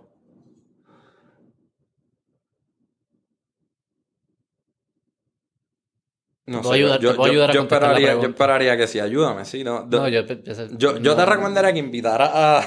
¿Los conoces? ¿Los presenta? tengo que, que, Yo no sé si William, que era el jefe, todavía está, eh, pero de hecho yo tuve un caso contra la ACLU que a ver, le gané. Eh, representando a, a, nada más y nada que a, Johnny Méndez. Eh, ¿Tú representabas a Johnny Méndez? Cuando él hizo el tema del ayuno y la oración. no sé si te recuerdas, hace como cinco años el ACLU demandó eh, por separación de iglesia de Estado eh, y, y, y, le ganamos el caso en el tribunal no entró a los méritos porque lo tumbamos en legitimación activa, en standing. Ellos no probaron que tenían un daño. Esto era una... una, una, Anyway. Volvamos. Eh, el ACLU sí me encantaría hablar con ellos. Sí, ya sabes que yo... Que yo yo. Cuando conocí su historia, para ¿sabes? Se me paraban los pelos. Como agentes judíos podían defender a nazis, a su derecho de, expresarse. Y cuando te lo explican, hay un buen documental, Mighty Ira, de Ira Glazer, que creo que era como que el, que creció el ACLU y el que empujó estos casos. Si yo no defiendo que ellos se expresen, pues no es libertad de expresión, ¿no? Si la libertad de expresión es solo los que dicen lo que a mí me gusta, pues no es libertad de expresión, es expresión de la que a mí me gusta solamente. Este, y también llevándolo a una segunda derivada, él decía, si empezamos a permitir que el gobierno decida quién se puede expresar, ¿quién tú crees que va a quién se va a terminar pudiendo expresar? ¿Tú crees que van a ser los marginados y las minorías y los pobres? Los que tú estás tratando de defender, o van a ser los que tienen más dinero y más recursos y más conexiones. Al final, los pobres son los que no se van a poder expresar, no van a ser no va a ser los ricos. O sea, que él lleva mucho. Y, no, y me fascinó siempre su historia y me, sorprende que estos últimos años no. Se ha desvirtuado un poco, se siente un poco más. Se ha politizado. Se ha politizado sí. Y, oye, y, es lo mismo de la academia. O sea, y yo, yo he hablado, un profesor muy amigo mío, le digo, ¿cuál es el problema en la academia? Que no hay diversidad ideológica. Hmm. Y me dice, es que, la, es que los que quieren venir a la academia, todos son de izquierda. Eh, mira, por la paga, por, la razón que sea, por la comodidad, o sea, eso no es el trabajo más hectic y stressful, ¿verdad? Comparado con un abogado practicante. Eh, y lo mismo en el ACLU, ¿no? La, gente que atrae, pues, pues, pues son de un corte específico y eso pues se va, ¿verdad? Institucionalmente se va asentando y... Ok. Eh, pero volviendo al tema. eh, Volviendo a tu caso, el del sector eh, privado. Del sector privado, que nos fuimos ahí a una mini tangente. Este, es el, este Eh, es el episodio de tangentes de tangentes. Esto, esto es así. Esto es así, ese es el Beto Podcast, pero vamos al, al- al sector privado porque tienes ese caso y tienes el otro y En- en sec- ya una hora. Llevamos una hora ya. En el sector privado eh, se impugnó primeramente el tema del famoso Back YD. Eh, un, un, re- un restaurante, eh, una heladería, eh, cuyo dueño es pro vacuna, completamente pro vacuna. De, de hecho, no, no que importe, pero yo no, yo soy pro vacuna también, o sea, yo no tengo un problema con la vacuna. Yo pienso Eh, que las vacunas son chips. No sé si viste que el- el- los tenedores ahora se te pegan el cuerpo. No. Yo soy pro vacuna. Sí, ya lo he dicho mil veces, no que seguir diciendo. Pro vacuna. Pro vacuna, verdad está bien pendejo estos Pro tiempos vacuna, que hay que- hay que hacerlo. Así de estos fácil. caveats de tres páginas antes de poder decir una opinión en esto. Sí, después- Sí, porque después a uno yo creo lo, en la lo libertad de la gente. Yo creo que Es irrelevante realmente el, el tema, debe pero, ser. irrelevante. Ok. pero... Pero entonces eh, esta persona de los mantecados es pro vacuna. Es pro vacuna y en ese sentido es importante eh, traer la colación porque no es alguien que está en contra de las vacunas, es lo que está en contra es que le, le obliguen a correr su negocio de una manera que él se siente que la razón de ser ¿verdad? De, un- de una heladería que es traer felicidad, según lo pone, que, que es un, un, un urge No es traer salud. no, ciertamente no salud. Eh, y dímelo a mí, que a mí me encanta el mantecado. Eh, eh, Salud mental, Es un quizás. urge. O sea, a ti te, yo no sé, ¿verdad? Tú- tú- te encanta el mantecado, pero a mí, ah, tengo ganas de mantecado. Y voy. Nostalgia, una experiencia con tus hijos. Ahí hay Ta- algo ahí. también, eh, también digo, yo soy más de servir carro y lo, y lo cógelo, pero, pero es un urge, vamos, tú no planeas. Eh, no es como vas a ir a, un- a una cena formal y hacer. Esto es un urge, ¿no? Eh, eh, tradicionalmente hablando, ¿no? O por lo menos así él lo, lo, lo, lo demuestra. Que, que tú, a esa persona, ¿verdad? A esos niños que quizás no tienen el back ID o no se pueden vacunar, tener que, que y es algo desagradable. O sea, yo, a mí, yo no sé tú, pero a mí no me gusta que me estén parando la libertad de movimiento. Eh, innecesaria, o sea, eh, eh, es un, es un- De verdad que a mí no, no me gusta. O sea, yo. eh, Pero porque probablemente hay un elemento de novedad también, del hecho de que sea nuevo. Si siempre te criaste en ese mundo, probablemente no te molestas. Como digo, a mí me molesta que el parking, el parking más cerca siempre es azul. me molesta, es incómodo, pero pues, vivo Bueno, con él, ¿entiendes? no, Como no, que hay pero- unas cosas. Pero no, no, pero ¿cuándo a ti te han parado para entrar a un restaurante? De hecho, en Puerto Rico ni piden ID. No, no, por- pero, o sea, pero digo que me de molesta. pedirte ID para me molesta con por- la- pero me molesta porque es- hay un elemento de que me molesta porque nunca fue así y ahora tengo que hacer esto y me encojona.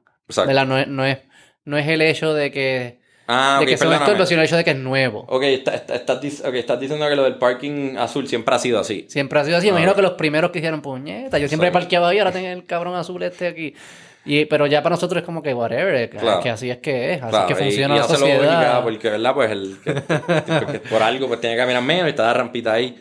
Pero obviamente esto no tiene nada de lógica, ¿no? Eh, entonces eh, ya ese, debe ser el- siempre el argumento. No, No, no, no. no. no. tiene nada de lógica. Pero un eh, momento, hay gente que sí piensa que tiene lógica. ¿Por qué es que no tiene lógica? ¿Por qué es que no tenía lógica?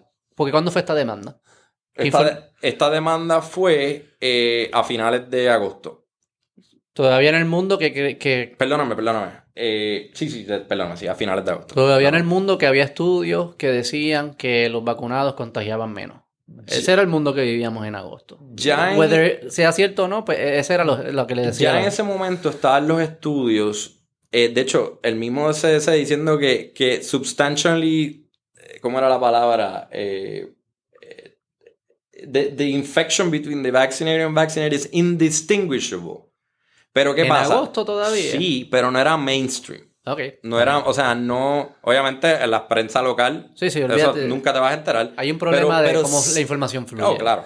Pero sí ya había, lo que pasa es que no había estudio tras estudio, tras estudio, tras estudio. O sea, ya, ya es algo que. Quizás estábamos viviendo la, viviendo la transición de un mundo donde creíamos el vacunado no se contagia o contagia menos que el no vacunado. Correcto. Y en ese mundo, tú pudiese hacer el argumento que sí tenía sentido pedir el vacuna ID para entrar. Pero aún así, en ese mundo, ustedes estaban diciendo que no tenía sentido. ¿Cuál era, cuál era el argumento? El, el tema de... Bueno, o sea, es que son, son varios, eh, varios elementos, ¿no? Eh, el, el, tema, un tema principal que estábamos diciendo es que en Puerto Rico, y mi ¿verdad? Eh, creencia muy personal, basado en estudios que se han hecho a estos efectos, es que nuestra condición de isla y nuestro clima cálido han sido los factores más importantes en que las hospitalizaciones y las muertes en Puerto Rico no hayan sido tan eh, altas como en otros sitios. ¿Hay estudios de eso? Sí, hay estudios. ¿Quién lo hizo? Eh, ahora mismo no, pero te, los puedo compartir. Eh, es, es, hasta sentido común también. O sea, hay estudios más del tema de la humedad y de cómo las partículas se pueden quedar más tiempo en, en en climas, eh, en, dry, ¿verdad? Environments. Eh, y hay estudios que son hasta bien lógicos que en la medida en que haya invierno y esté frío afuera, y tú y yo sabemos, tú llevamos en Pensilvania, ¿qué hace la gente? Entra. Entra. Entonces, pues hay más, ¿verdad? Que son dos razones. Entonces, lo de la, el hecho que somos una isla, no hay un estudio, ¿verdad? Porque, que yo sepa, pero también es tan lógico. Tú no, o sea, nosotros, tú no, para llegar a Puerto Rico, el, de Alabama puede llegar a Florida súper fácil, ¿verdad? Y, donde sea, en teoría puede llegar a dos días sí, El contagio del externo era, es más difícil en una isla que en una, isla. O sea, es, muchísimo. Y de hecho, eso se manifiesta en la República Dominicana, se manifiesta en muchas islas eh, similares a, Pero entonces, esos argumentos lo que dicen es que en Puerto Rico el virus se riega menos por las condiciones de que es una isla y de que es una isla tropical. Eso es lo que, ese es el argumento. y por ende. Eh, bueno, ese argumento se hace. Lo que se, simplemente se dice es que las estadísticas demuestran que en ese momento estábamos completamente estables en términos de nunca hubo un riesgo de lo que se llama la. El, el, vamos, que se pueda, que pueda colapsar el sistema hospitalario. Y eso se, hace a base de por ciento de, eh, eh, eh, de, de, camas disponibles, de ocupación hospitalaria. Ese por ciento el gobernador recientemente dijo que el 75% es el nivel óptimo. En otras palabras, que cuando 75% de las camas están ocupadas, los hospitales pueden funcionar mejor y pueden hacer, más, hacer dinero, ¿verdad? Porque los hospitales obviamente hacen dinero en la medida que, que, que, haya gente yendo al hospital, vamos. Sí, sí. Eh, en otras palabras, que es en 75% donde realmente es donde lo que queremos, lo que lo queremos tener. Digo, no necesariamente queremos que haya 75, o sea, que haya tanta gente hospitalizada, pero ese es el sistema donde, donde los hospitales pueden funcionar y, y, pueden mover, ¿no? La, la eh, tienen la capacidad para, para funcionar. Eh, nosotros no hemos llegado ni siquiera al, al o sea, aún con el, con el tema del, del Omicron, no se ha llegado ni, ni cerca a eso. Eh, para, darte una idea. Yo nunca he entendido tampoco. Eh, ese argumento al principio lo entendía. Dos, hay que poner en contexto. Llevamos dos años en esto, ¿ok? Yo, yo, no puedo pensar que, que a las personas se le puede intervenir en sus vidas para que unas, eh, unos negocios y unas industrias del sector privado puedan hacer su negocio bien. O sea, yo no, no entiendo esa lógica de que, ah, no, tú no puedes moverte, no puedes entrar en estos sitios, tienes que ponerte esta vacuna, no puedes hacer estas cosas porque es que está este negocio aquí en la esquina que le llamo hospital, que es privado, que es privado y que su responsabilidad es mantener ese negocio y que corra bien, no puede bregar con que tú estés. O sea, como que no, esa, para mí no, no, no, es muy lógico. Y no es muy lógico, y también parece ser arbitrario que se escojan a las personas de COVID como personas malas llenando hospitales, cuando el 60-70% del hospital está lleno por cosas que no son de COVID y, no nadie está interviniendo en la vida de esas personas cuando llenan los hospitales. Que probablemente mucho es diabetes, problemas del corazón o lo que fuese, que no sé qué por ciento, pero va a haber un alto por ciento que tiene que ver con el estilo de vida de las personas.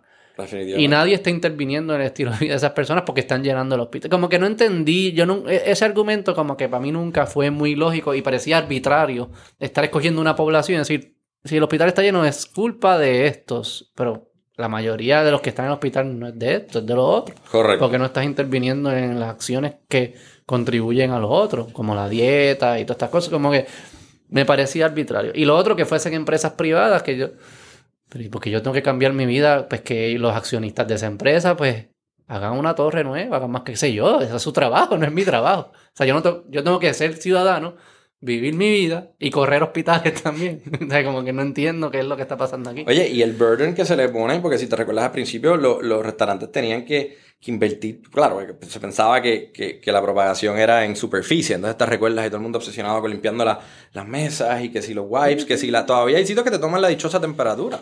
Sí. No sé si o sea, yo- yo- claro. o sea, yo- se lo digo, yo me En la- las escuelas toman la temperatura. Todavía, imagínate. Y, la toma- y pregúntale a cualquier doctor, lo toman en la mano. La mano no, la el niño está, viene caminando bajo el sol, en la mano tú no tomas, la- no te está No, diciendo lo absolutamente de los nada. niños y eso, que yo no me dijo, pero yo no, o sea, eso debe ser Pero bien vamos a volver feo. entonces a la, a la heladería, porque me El- parece que era un tiempo distinto a hoy.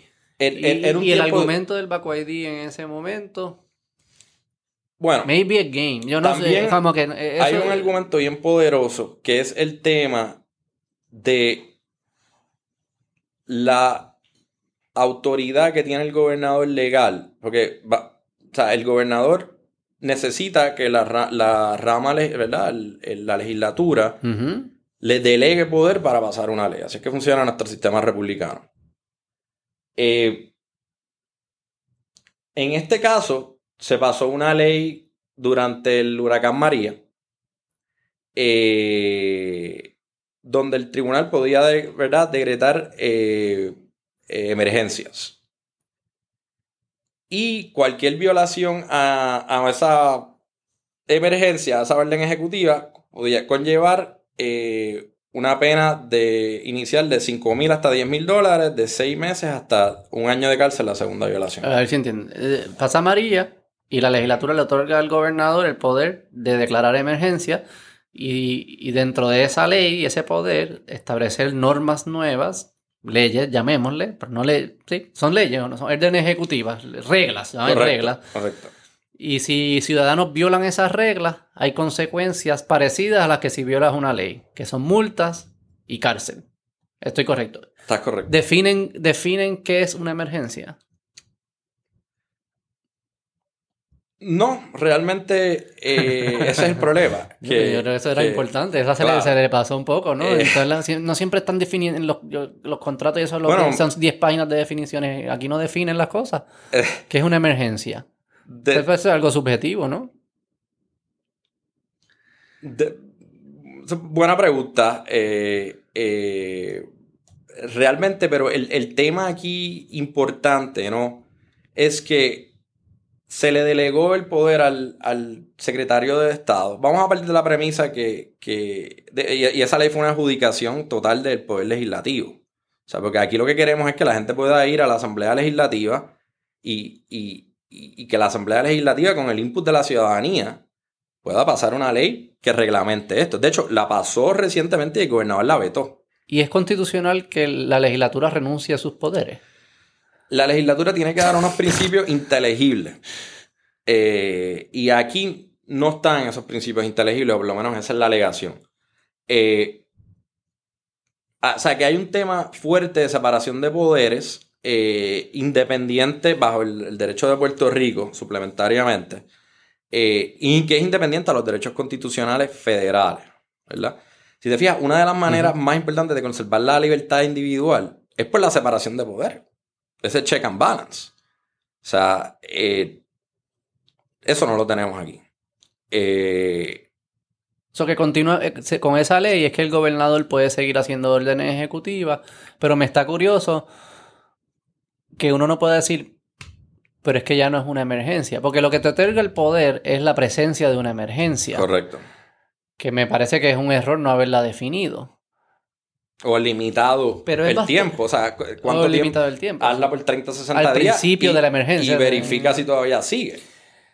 Yo creo que una rúbrica bien fácil es si pudieses haber, si, los, si el concierto de Bad Bunny pudiese haber pasado en una emergencia real. Si Beto Podcast pudiese surgir en emergencia real. Como que sí. Bueno, Beto Podcast sí. Maybe. Pero el concierto de Bad Bunny, probablemente yo pensaría no. que no. Ni happy hours, ni ir a la playa, ni la- los paris que están haciendo en las playas hoy en día. No, me- no se siente como... Yo creo que la emergencia es bastante fácil de identificar, porque quizás por eso no la de- definieron. Y hoy en día no se siente mucho como una emergencia. Yo creo que los, la Segunda Guerra Mundial se sentía bastante Claro. como que hay una emergencia. Tú estás viendo en Londres y tienes, no puedes salir de tu casa Bueno, porque te o una bomba. vino el huracán María. O el huracán María era obvio que, Que- era una emergencia porque tu vida... no había calles, las calles estaban eh, llenas de árboles. no Yo creo que la una emergencia es, es bien evidente que tu vida tienes que cambiar la forma que tu vida, porque te obligaron a cambiar la forma, las condiciones te obligan a cambiar la forma en que tú vivías antes, ¿verdad? Es una emergencia. Y, y hay mucha incertidumbre hacia el futuro. O sea, que no es, por ejemplo, como que los cavernícolas no podían decir que el elefante que me está, que se come a mi hijo es una emergencia. Eso no es una emergencia porque es que sigue pasando siempre. Tú tienes que aprender a vivir con eso. O sea, que llega un punto que aunque sea indeseable, no puedes seguir llamándolo emergencia. Es la, el- el- la trauma de ser Claro, un humano en este mundo. Y yo creo que, yo creo que ya estamos en eso. Y más cuando dijeron que va a estar para siempre. ¿Verdad? Eso, que es muy distinto a los ejemplos de la viruela y eso, porque tú lo dijiste, algunas de esas fueron erradicadas. Y alguien te va a decir, ah, se erradicaron por la vacuna. Cierto. Y si fuese erradicable esta, yo creo que la conversación constitucional fuese distinta. Pero siempre supimos, o bastante temprano supimos, que esto no es erradicable. que es endémico. Es endémico. O sea, y, que ya, y de hecho, eso ya en es agosto. importante. Ya en agosto, Cato, eh, nosotros citamos un, un- un estudio de, de Cato donde estaba ya alegando en agosto. O sea, nosotros sí dijimos eso en agosto, by the way. Está citado ahí. Claro, we ended up being correct, ¿verdad? Modestia aparte, en prácticamente todo lo que hemos dicho. Pero el gobierno no ha reconocido ese, ese cambio, ¿no? Primero decían que era el spread. Después, cuando el spread se aclaró, dicen que es los hospitales. Cuando le decimos que los hospitales no están llenos de capacidad, ¿qué pasó? Llegó Omicron, y eso me estoy adelantando un poco. Si quieres, déjame explicarte un poco más. El, el- eh, también se está impugnando el. Si tienes un Airbnb, tú tienes que. Esto es increíble. eh, o sea, tú te conviertes como restaurante en el Government Vaccine Enforcer. Es una delegada del gobierno. No, pues hazlo tú. el Wikipedia de... Hazlo tú. Ah, Ciudadano, haz tú mi rol, hazlo tú. Entonces, el, pégate al micrófono. el, el, el dueño de un Airbnb, bajo el ordenamiento, y eso lo estamos impugnando también, tiene que pedirle prueba de vacunación o prueba negativa al que se. O sea, tú puedes no ver a esta persona. El Airbnb de, de- nuestra clienta en este caso está en una montaña en Mayagüez, o sea, así a propósito, obviamente, de, de conseguir la- la- el ejemplo más absurdo. Porque, digo, para mí que todos los Airbnb son absurdos, pero. Eh, ¿cómo? O sea, realmente ahí yo ni siquiera veo. Pero ¿por qué? que- Pues, eh, porque en el ¿Cuál- restaurante. que ellos argumentan ahí? O sea, porque a mí no me piden... va- ok, va- ah, Vamos a suponer que en Airbnb se, quejan, se quedan dos tipos de personas. Personas que vienen de afuera y personas que viven aquí. Los que vienen de afuera entiendo que ya pasan por un proceso para poder entrar al país. O sea, que ya eso es innecesario ponerle ese Correcto. burden para eso. Para eso. Correcto. Los que viven aquí, ya viven aquí. O sea, yo no, no necesito Baco ID para estar en mi casa. Bueno, pero según el gobierno necesitas back ID para ir a un restaurante, eso es la misma lógica. Pero eh, un Airbnb se parece más a mi casa que a un acuerdo, restaurante. de acuerdo, de Eh, acuerdo, de acuerdo. Yo no necesito un Airbnb para ir a mi casa de playa. Vamos a ponerlo de esa forma. Eso es lo que parece. O sea, que es el hecho de que yo estoy entrando en la propiedad de un tercero. Yo no necesito, yo necesito Baco ID para entrar a, a la, a la- a la villa de playa de mis papás que me prestaron. O sea, que es el hecho que estoy pagando Sí, la propiedad de un tercero, lo que hace, lo que activa la necesidad de requerir un Baco Y el, el problema es que el dueño tiene que estar asegurándose de esto, so pena de una multa de 5 mil, 10 mil dólares, 6 meses, un año. en Los hoteles también. Los hoteles también. Los hoteles también. Eh, Ah, wow. Sí, los hoteles también. Que eso ha creado el disloque. Bueno, y en los cruceros. Bueno, es, es que de verdad que, que hemos hecho ridículo. ¿Y si, yo no hago- y si yo no uso la plataforma Airbnb y le alquilo la villa a mi amigo mío?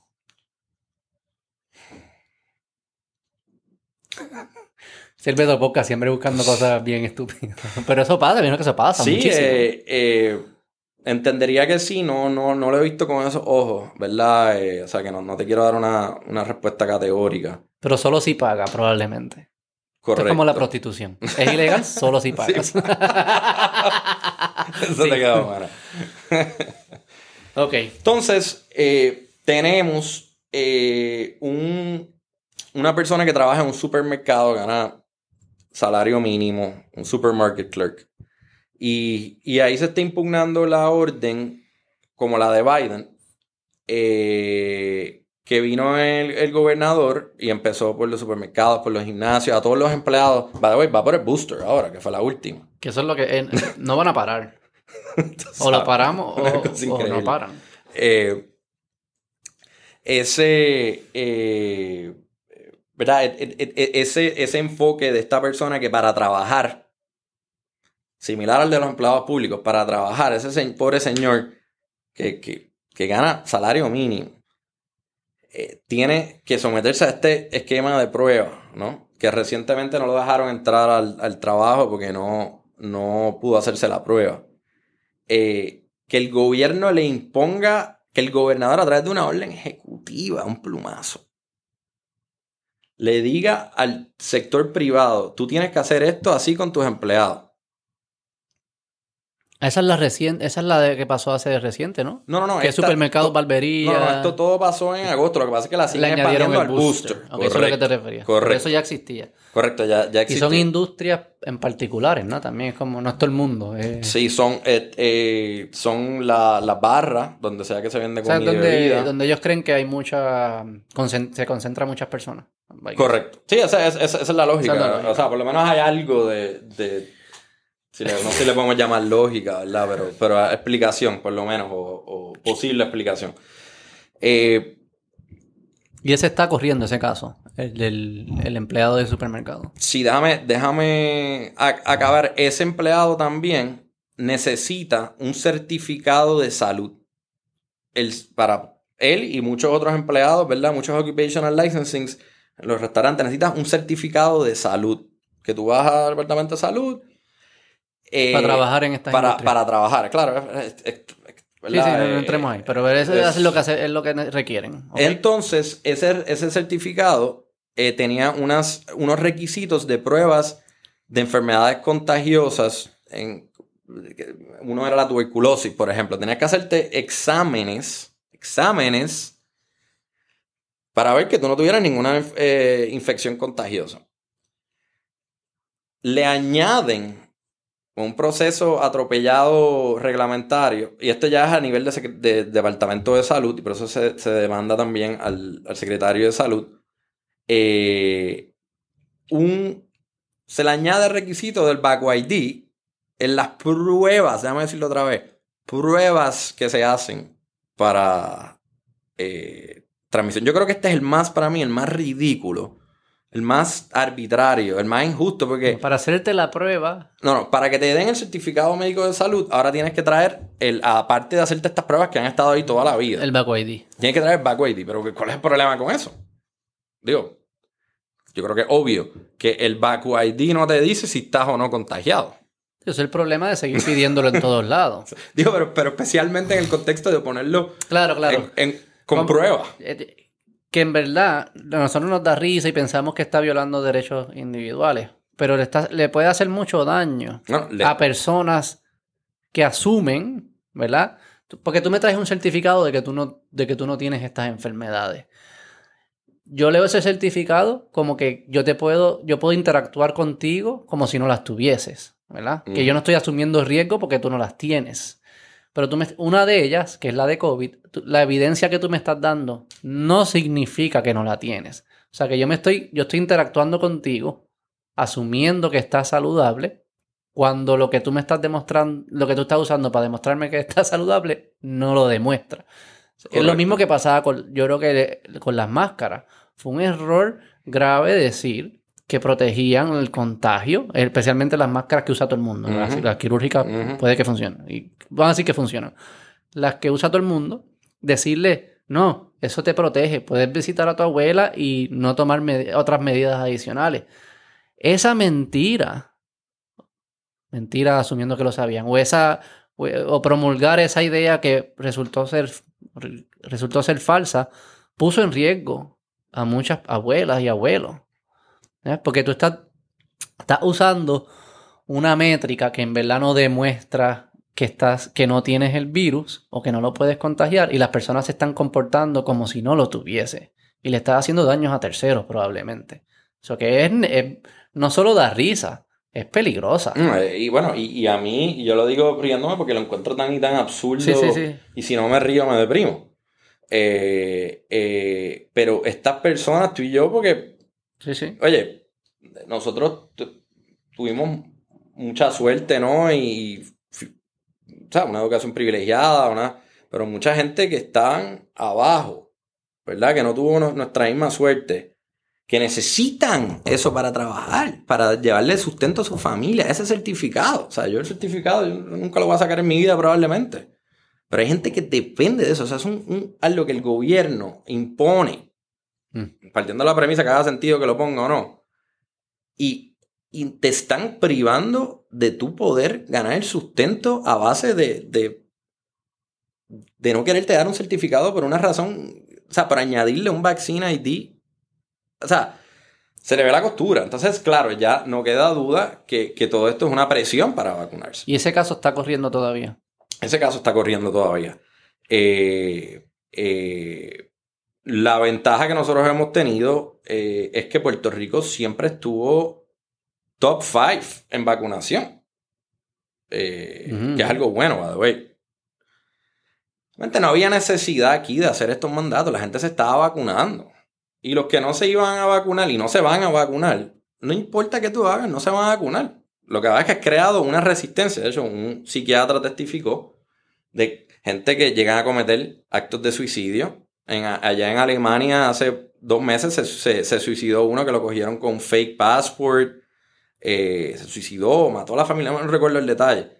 Eh, obliga a las personas a cometer actos desesperados criminales para para poder eh, eh, comer en el sitio que quieren o, hacer lo que quieren hacer. Y también las formas que, que los tratas de obligar y la forma que culturalmente los tratas hace que entonces ellos se, aguanten más. Es como que ya está en mi identidad, ahora sí que no me voy a vacunar. Ahora sí que te Entrenchment se llama en inglés. Y esto, esto testificó un psiquiatra muy... Eh, que de hecho lo, lo cita eh, en uno de los podcasts de, Rogan, él eh, eh, entrevista a un, doctor y hablan de, hacen referencia a Dr. McDonald, que es este psiquiatra en LA, y, la, el, conflicto, o sea, el social right se llama en inglés, el, el daño a la cohesión social Mira, hay gente acampando. Llevan meses ahí acampando. Fue, no sé si has pasado. No, ¿dónde? En el frente del, Capitolio, de la legislatura. de antimandato. Sí. Eh, eh... ¿Te piden a Back ID para entrar a esas protestas? bueno, esto... Entonces que se ha convertido todo en que hay que pedirle autorización al secretario a dispensa. Entonces prohibieron las bodas por un tiempo. Bueno, o sea, eh, es una cosa que que crea más yo, em, daño psicológico, social, psiquiátrico, que, cualquier beneficio que pueda tener a estas alturas, ciertamente. Entonces, en ese eh, caso sí está corriendo todavía. ¿El de la heladería qué pasó? No, el de la heladería es el que te estoy hablando, es el mismo. El del super, el empleado del supermercado y la heladería es lo mismo. Es todo el mismo. Está todo, todo junto. Y ese no se ha decidido todavía. Ese no se decidió, eso estamos esperando. Eh, Pero yo leí en la prensa que había salido que una opinión o algo así. ¿Cómo funciona? salió una recomendación del de un magistrado. ¿Qué es eso? Eh, en los tribunales federales, el juez presiding judge, el, juez, ¿verdad? Eh, el juez federal, puede pedir la ayuda a un magistrado, que es un, pues un abogado que que los jueces lo nombran, o sea, no es un artículo, no está bajo la constitución federal, no lo nombra el presidente y lo, y el Senado, para que los asistan en, distintas faenas, ¿no? Y en este caso le pidió al magistrado que, eh, que pautara una vista evidenciaria para presentar la evidencia.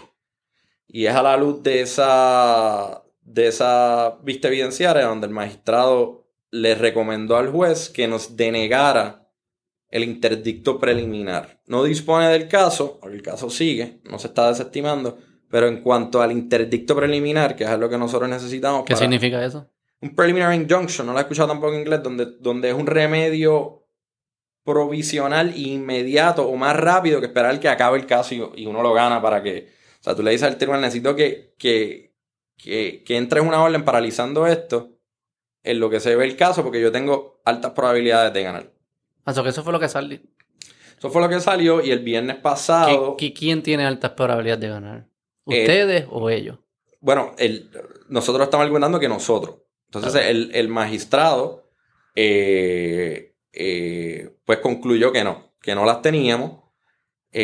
como puedes ver, yo te envié las objeciones. Creo que destruimos esa recomendación del magistrado.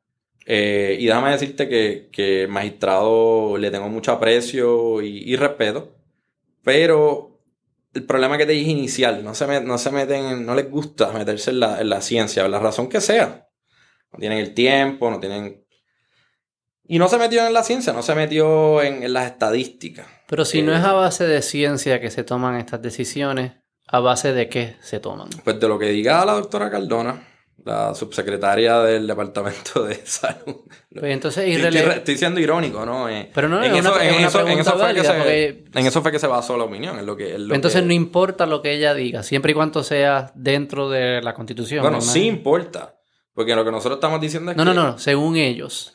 Que no usan la ciencia para determinar si era válido o no. Utilizan la legitimidad de quien lo dijo. Asumo que es lo que están diciendo. Claro. O sea que la persona que está haciendo estas órdenes es una persona legítima y por ende las órdenes que emite son legítimas, se cae el caso. Es irrelevante lo que diga, según esa lógica. Como obviamente un poco más complicado. No, no, no, es relevante, pero, siempre de que sea dentro de un marco legal que no viole otros derechos, qué sé yo, que pues es, es legítimo. Pero por ejemplo, tú, ¿cómo tú vas a tomar una decisión sin mencionar que en Puerto Rico tenemos casi el 94% con por lo menos una dosis y que somos la, jurisdicción número uno. Porque si tú quieres incentivar la vacunación y ya la tienes súper arriba, pues, pues, obviamente eso es un factor importantísimo poniendo a un lado el tema de las hospitalizaciones, del contagio. Claro. Son, son temas científicos donde, donde se le dieron todos los estudios más recientes y, y claro, entre eh, en el interín hubo nuevos estudios que se publicaron que, siguieron apoyando a la, luz de Omicron. Yo pienso que el magistrado, la, mala suerte que tuvimos fue que cuando nosotros vimos la vista, estaban casi en all time lows todas las estadísticas. Creo que habían 20 personas, 30 personas hospitalizadas. Y literalmente el día o dos días después, con el famoso Bad Bunny, el super spreader, mm. la cosa se exponencialmente, o sea, llegó Omicron con todo poder aquí. Y al momento en que el magistrado escribió esa opinión, todavía estaban bien altas las hospitalizaciones y seguían subiendo. O sea que, que claro, ahora, cuando todo volvió a normalidad, se volvió, o sea, el virus se comporta como un virus, después de todo. Hay olas. Esta ola, aunque parece, parece ¿verdad? si te metes, lees el Nuevo Día y la, y la prensa, pues pensarías que era mucho mayor. Digo, eran más, muchísimos más casos, creo que ocho veces más casos, pero proporcionalmente y muchísimas menos hospitalizaciones. Aunque llegaron a haber más hospitalizaciones. Sí, como por ciento. Pero tienes que, tienes que ver que habían 10 veces más casos. Y, lo, que prueba de hoy que Omicron, el tema de endémico, que cada variante Y lo que se llama FARS Law, que es un, término científico de, de, cómo el virus cada vez se hace eh, menos eh, letal, pero posiblemente más contagioso. Para sobrevivir, que es lo que Él, quiere lograr. Correcto. Lo ha hecho muy bien. Este, eh, las decisiones al final de los casos tienden a ser consistentes con las recomendaciones del magisterio o eso es irrelevante, como que. Depende, pero ciertamente pesa pesa. Lo que pasa es que en este caso, contrario a otros casos que quizás el análisis es uno basado en derecho, aquí nosotros le, muchas cosas que no considero el magistrado. Aquí yo veo una alta probabilidad de que, de que el, juez eh, no, no, esté de acuerdo o con casi todo lo que, con todo lo que dijo el magistrado, o a lo mínimo con algunos asuntos importantes. Pero el juez no lo vería igual que el magistrado lo ve. Porque el juez va a usar la ciencia cuando el magistrado no lo usa. Porque bueno, debería hacerlo, ¿verdad? Yo espero que lo haga. Eso es una palabra moral. Deberíamos. debería, pero es lo correcto si yo fuese juez y estoy seguro y no tengo duda de que es la manera de hacerlo. De hecho, Gorsuch, el, el, juez Gorsuch en el Tribunal Federal, eh, ha dejado bien claro que, que, mira, aquí ya hay tratamientos nuevos, tratamientos antiviral. O sea, todo esto, la, la píldora de Pfizer, la de Merck, o sea, siguen todos estos avances médicos que el tribunal tiene que considerar. O sea, el, tribunal, para este tipo de... Claro, la realidad cambió. o continuamente está cambiando. Si no, en mi opinión, el tribunal no está haciendo bien su trabajo. Ok, y entonces, eh, ¿y ese cuando se decide? como Bueno, eh, eh, ahora le toca al, gobierno defender las recomendaciones del, del magistrado, entiéndase, respondiéndole, respondiendo a nuestras objeciones.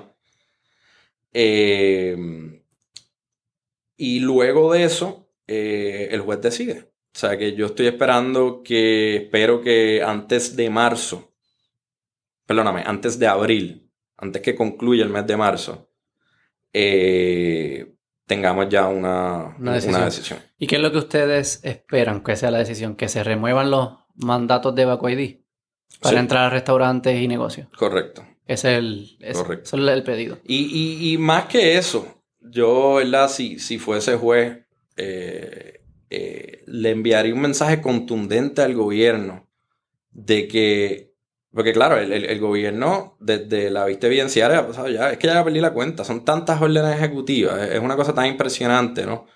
Eh, que aquí se tienen que justificar las cargas, las justificaciones, perdóname, las cargas tienen que justificarse. Cada carga tiene que tener una justificación. Y la única que la forma que lo justifica es conciencia. Por lo menos entiendo yo. Si a mí tú me obligas a hacer, con, hacer algo. No, cuando me refiero carga, justificación, me refiero que tiene que tener una justificación en, la ciencia. Eso es lo que me refiero, sí. Con, ah, pero percibiste conciencia, no, no, no, no, con, Ah, conciencia, conciencia, ok, ok. Utilizando la ciencia. Correcto. O sea, si tú me dices, tú tienes que hacer esto, porque si no es utilizando la ciencia, de nuevo, es completamente arbitrario. Correcto. Estadísticas y ciencia. O sea, este, obviamente los estudios científicos de, de todo el, que se los hemos citado a todos al... O sea, el lo tiene todo ahí. El que lea eso, ese es el, el hasta el 11 de febrero todo lo que ha salido A, nivel de, estudio científico. Mm. Ok, entonces vamos al otro caso que tú me mencionaste, que era el de, este es más como de libertad de expresión, que era de una doctora. Este caso eh, llega, no es un caso que yo estoy directamente involucrado, pero llega a la oficina y lo está trabajando mi, socio. Eh, esto es una doctora que hizo unas expresiones en contra del manejo de la pandemia del gobierno. En, el contexto también de la vacunación de niños, eh, criticó al gobierno, eh, pero al ser doctora, mm. eh, la, el Colegio de Médicos y la Junta de Licenciamiento iniciaron un proceso que culminó en un gag order, una orden de mordanza. O sea, en otras palabras, ella está impedida de criticar al gobierno en, en temas relacionados al COVID. Eh, ¿Cómo que? Eso es lo que es un orden de mordaza, ¿qué se dice? Sí, un, gag order. Y eso, eh, eso se llama censura previa. Que, que, eso lo que dice es que esta persona no puede criticar. No, exacto, no, no puede hablar criticar al gobierno o hablar temas. O sea, está limitando su libertad de expresión. No, pero no puede. ¿Pero qué significa que no puede? Bueno, que si lo hace, puede perder su licencia. Y eso. O sea, si viola. ¿Y estas dos entidades son privadas o públicas? En la Junta de, Licenciamiento es pública. De hecho, entiendo que ambos son, son públicos porque el Colegio de Médicos es una creación por legislación aquí, como era el Colegio de Abogados. Eh, realmente el, el, tema es la Junta de Licenciamiento, pero el proceso se inicia en, en, el, en el Colegio de Médicos. Que obviamente la postura eh, era vacuna, vacuna, vacuna. Cualquier doctor disidente, eh, ¿verdad? cállalo, ¿no? Siléncialo. y pues pero para ella ser poder practicar como doctora, ella tiene que ser miembro de ese colegio. Miembro, miembro de ese colegio. Eh, no, no. estoy claro, entiendo que sí. Eh, lo que sí es que necesitas una licencia que te la concede la, el Estado. Pero el ser miembro no, no es irrelevante, ¿no? Eh, el, tema es que el gobierno ¿no? intervino con ella a través de estos, de estos agentes gubernamentales. Eh, es que yo me parece tan loco que quiero. Sorry que sigo aclarando. Ella se expresó públicamente, whatever, se expresó y alguien la escuchó. Correcto. Criticando la gestión del gobierno en relación al COVID y la pandemia. Correcto. Esa expresión llega a, a los oídos de la Junta de Licencia y del Colegio de Médicos y estas dos entidades hace, eh, ¿cómo se emite un gag order? ¿Tienes que ir al tribunal o algo? Que... O sea, se hace a nivel administrativo. Que ellas dicen, la, Junta de Licenciamiento dice, doctora XYZ, si usted se vuelve a expresar sobre este tema, su licencia será revocada, suspendida, bla, bla. Eso, eso es lo que pasó. En, esencia, sí. ¿Qué? Es, y así de una, de, ella se expresó una vez y ya, y eso fue lo que pasó. Eh, no sé si fueron dos veces, no tengo tan claro los lo hechos, pero, pero está todo, después te, te, envió el, ¿verdad? Todo el récord público. Eh, el, el, gobierno, el gag order interesantemente le dice... Háblale al micrófono si puede. Que, que tiene que ser eh, todo sustentado en evidencia científica, lo que ella vaya a hablar. O sea, que es un gag order bien extraño, porque Eh, o sea, no, no, no, no, es que no pueda hablar. Claro, pero el, riesgo de que la ciencia hay, hay divergencias científicas, ¿no? Eh, eh, o sea, no hay. es una manera de tratar de curarlo y no hacerlo tan abarcadora, pero, pero la jurisprudencia dice que eso no es suficiente. Creo que es un caso muy fuerte, ¿no? En, los méritos. Y, y habla, ¿no? De la preocupación de que de que se haya callado las voces disidentes, ¿no? Eh, eh, de incluso de médicos, ¿verdad? Una cosa increíble. Eh, y por tanto, nosotros ciudadanos, como tú bien dijiste ahorita, no sé si estábamos grabando, afecta el mercado de ideas. Mm. El juez Holmes, en una opinión famosa, habló que una de las ventajas de la libertad de expresión es que hay un mercado de ideas y que cada persona puede comprar la idea que quiera. Mm. Y hay ideas bobas, locas, pero no se deben suprimir. Sí, el tema.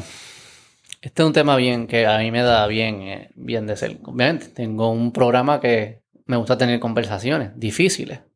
Con personas que estoy de acuerdo, con personas que no estoy de acuerdo. Pero tener la conversación. Porque este es un tema bien, bien cercano a mí que lo he pensado bastante. Yo creo que cometemos un. Cuando se analiza este tema, se lo analizamos de una forma incorrecta. Este tema es, una lógica que es contraintuitiva. Si nosotros lo que queremos es que la gente, eh, la gente tome decisiones a base de la información, eh, llamémosle la verdad, la información más certera, hay dos formas, hay dos, dos escuelas. Hay una escuela que dice, pues tenemos que crear unos gates en el camino para que la información que le llegue a la gente sea una información curada, aprobada, vetada. Y que de esa forma nos aseguramos que la información que le llega a la gente es la información correcta, es la verdad. Es una escuela. Está otra escuela que dice, no, no, no. No hay gates. Todo el mundo habla. Todo el mundo habla y en esa libertad de competencias de ideas, la que va a llegar al tope, que es la que la gente va a querer, es la que mejor pueda probar que es la verdad. Son las dos, las dos escuelas. Parece ser que en tiempos recientes creemos mucho en la escuela de proteger y de curar y de guardar. Yo creo que es un error de cálculo, porque en ese mundo el que está escuchando presume que lo que le dicen es cierto. ¿Verdad? Porque si tú me dices, no, yo voy a crear un sistema que yo voy a estar protegiendo lo que tú escuchas, pues yo como, como oyente, pues presumo que lo que escucho es cierto, no tengo que hacer más nada, solo presumir que sea cierto. Y en ese mundo es bien fácil difamar y decir información falsa porque solo tengo que corromper al gatekeeper. Yo corrompo al gatekeeper, mi información llega y el que la está escuchando siempre va a asumir que es cierta. O sea que no hay una barrera, el que escucha asume y actúa de esa forma. En el otro, en otro mundo, como estamos que es más parecido al Internet, como estamos expuestos a tanta y tanta información y a tanta y tanta mierda, empezamos a presumir que lo que escuchamos es falso. El oyente presume que es falso. O sea que el oyente tiene un filtro, tiene un estándar para creerse algo tan alto que aunque quieras difamar y crear información falsa en ese mundo, para que el oyente se la crea es bien difícil, porque tú tienes que, tienes que tener un estándar y un rigor, tienes que tener evidencia y qué sé yo, porque la gente ya tiene como, como un, como esto, un, un abrigo de fuerza ante la información. Y la gran diferencia de esos dos, dos, mundos es que en una el oyente presume que las cosas son ciertas y en otro el oyente presume que las cosas son falsas. Es más fácil, es más difícil difamar en un mundo que es fácil difamar. Por eso es counterintuitive. Porque mientras más difama, menos la gente se lo cree y por ende más difícil va a ser difamar. Ese es el counterintuitive que no estamos pensando. Y creo que se, se comete un grave, grave error pensar que antes, donde había muchos gatekeepers, se difamaba menos. No, no, se difamaba más. Pero todos no los creíamos. Esa era la diferencia. Bueno, y, el, un tema, ¿verdad? Ya que traes el, tema de la información, un, vamos, yo nunca he sido fanático, ni lo soy, de, ir a la prensa y litigar los casos en, en la prensa y la opinión pública, que si Jay Fonseca y el otro. Esto lo hago por una excepción, honestamente, Sí, nos conocemos y gracias. O sea, eh, eh, porque no es mi. Yo soy bien outgoing, pero a la misma vez privado que estas cosas. Claro. Y, ahora Dios curo dice aquí que. Pero el punto es que. que cualquier cosa lo editamos, putero. Eh, el punto aquí, Beto, es que cuando tú lees la, la manera en que la prensa, especialmente Noticel, cubrió estos casos. Mm. O sea, era completamente, o sea, no explicaban bien la, las alegaciones que hacen ver al gobierno en una luz eh, negativa. Eh, eh, y, todas las noticias eran cargadas a, apoyar el gobierno en su, su gestión. En, su gestión. Entonces, a un momento yo pensaba, pero es que aquí hay una alianza entre la prensa y el gobierno por razones que yo no sé. Mm. Anuncios de vacunas, o sea, I have no idea. Mm. Pero eh, una decepción grande, ¿no? Fue esa. Eh, eh, y, realmente la razón que estoy aquí es porque dije, mira, la gente tiene que entender. Mm. Y Y te felicito que hagas esto. La gente tiene que entender y exponerse a estas ideas. Mm. independientemente que, que, esté de acuerdo o no. Especialmente las, las, personas que, que yo les llamo a los virtual signaling, ¿no? Que, no, yo creo en el colectivo, en el common good. No, ese es el argumento que, más me, dice la gente, como si uno no le importaran, tú sabes, que la gente se esté muriendo. como si fuese lo opuesto el que no está de acuerdo. Todo lo contrario, ¿no? Eh, eh, eh, hay que hacer un balance, ¿no? En, entre las libertades individuales y, el, deber que tiene el Estado de, proteger y orientar a sus ciudadanos. Pero, pero en este momento no es estar con booster y booster y booster, es enfatizar en, ¿no? en los riesgos, quienes en verdad tienen riesgo.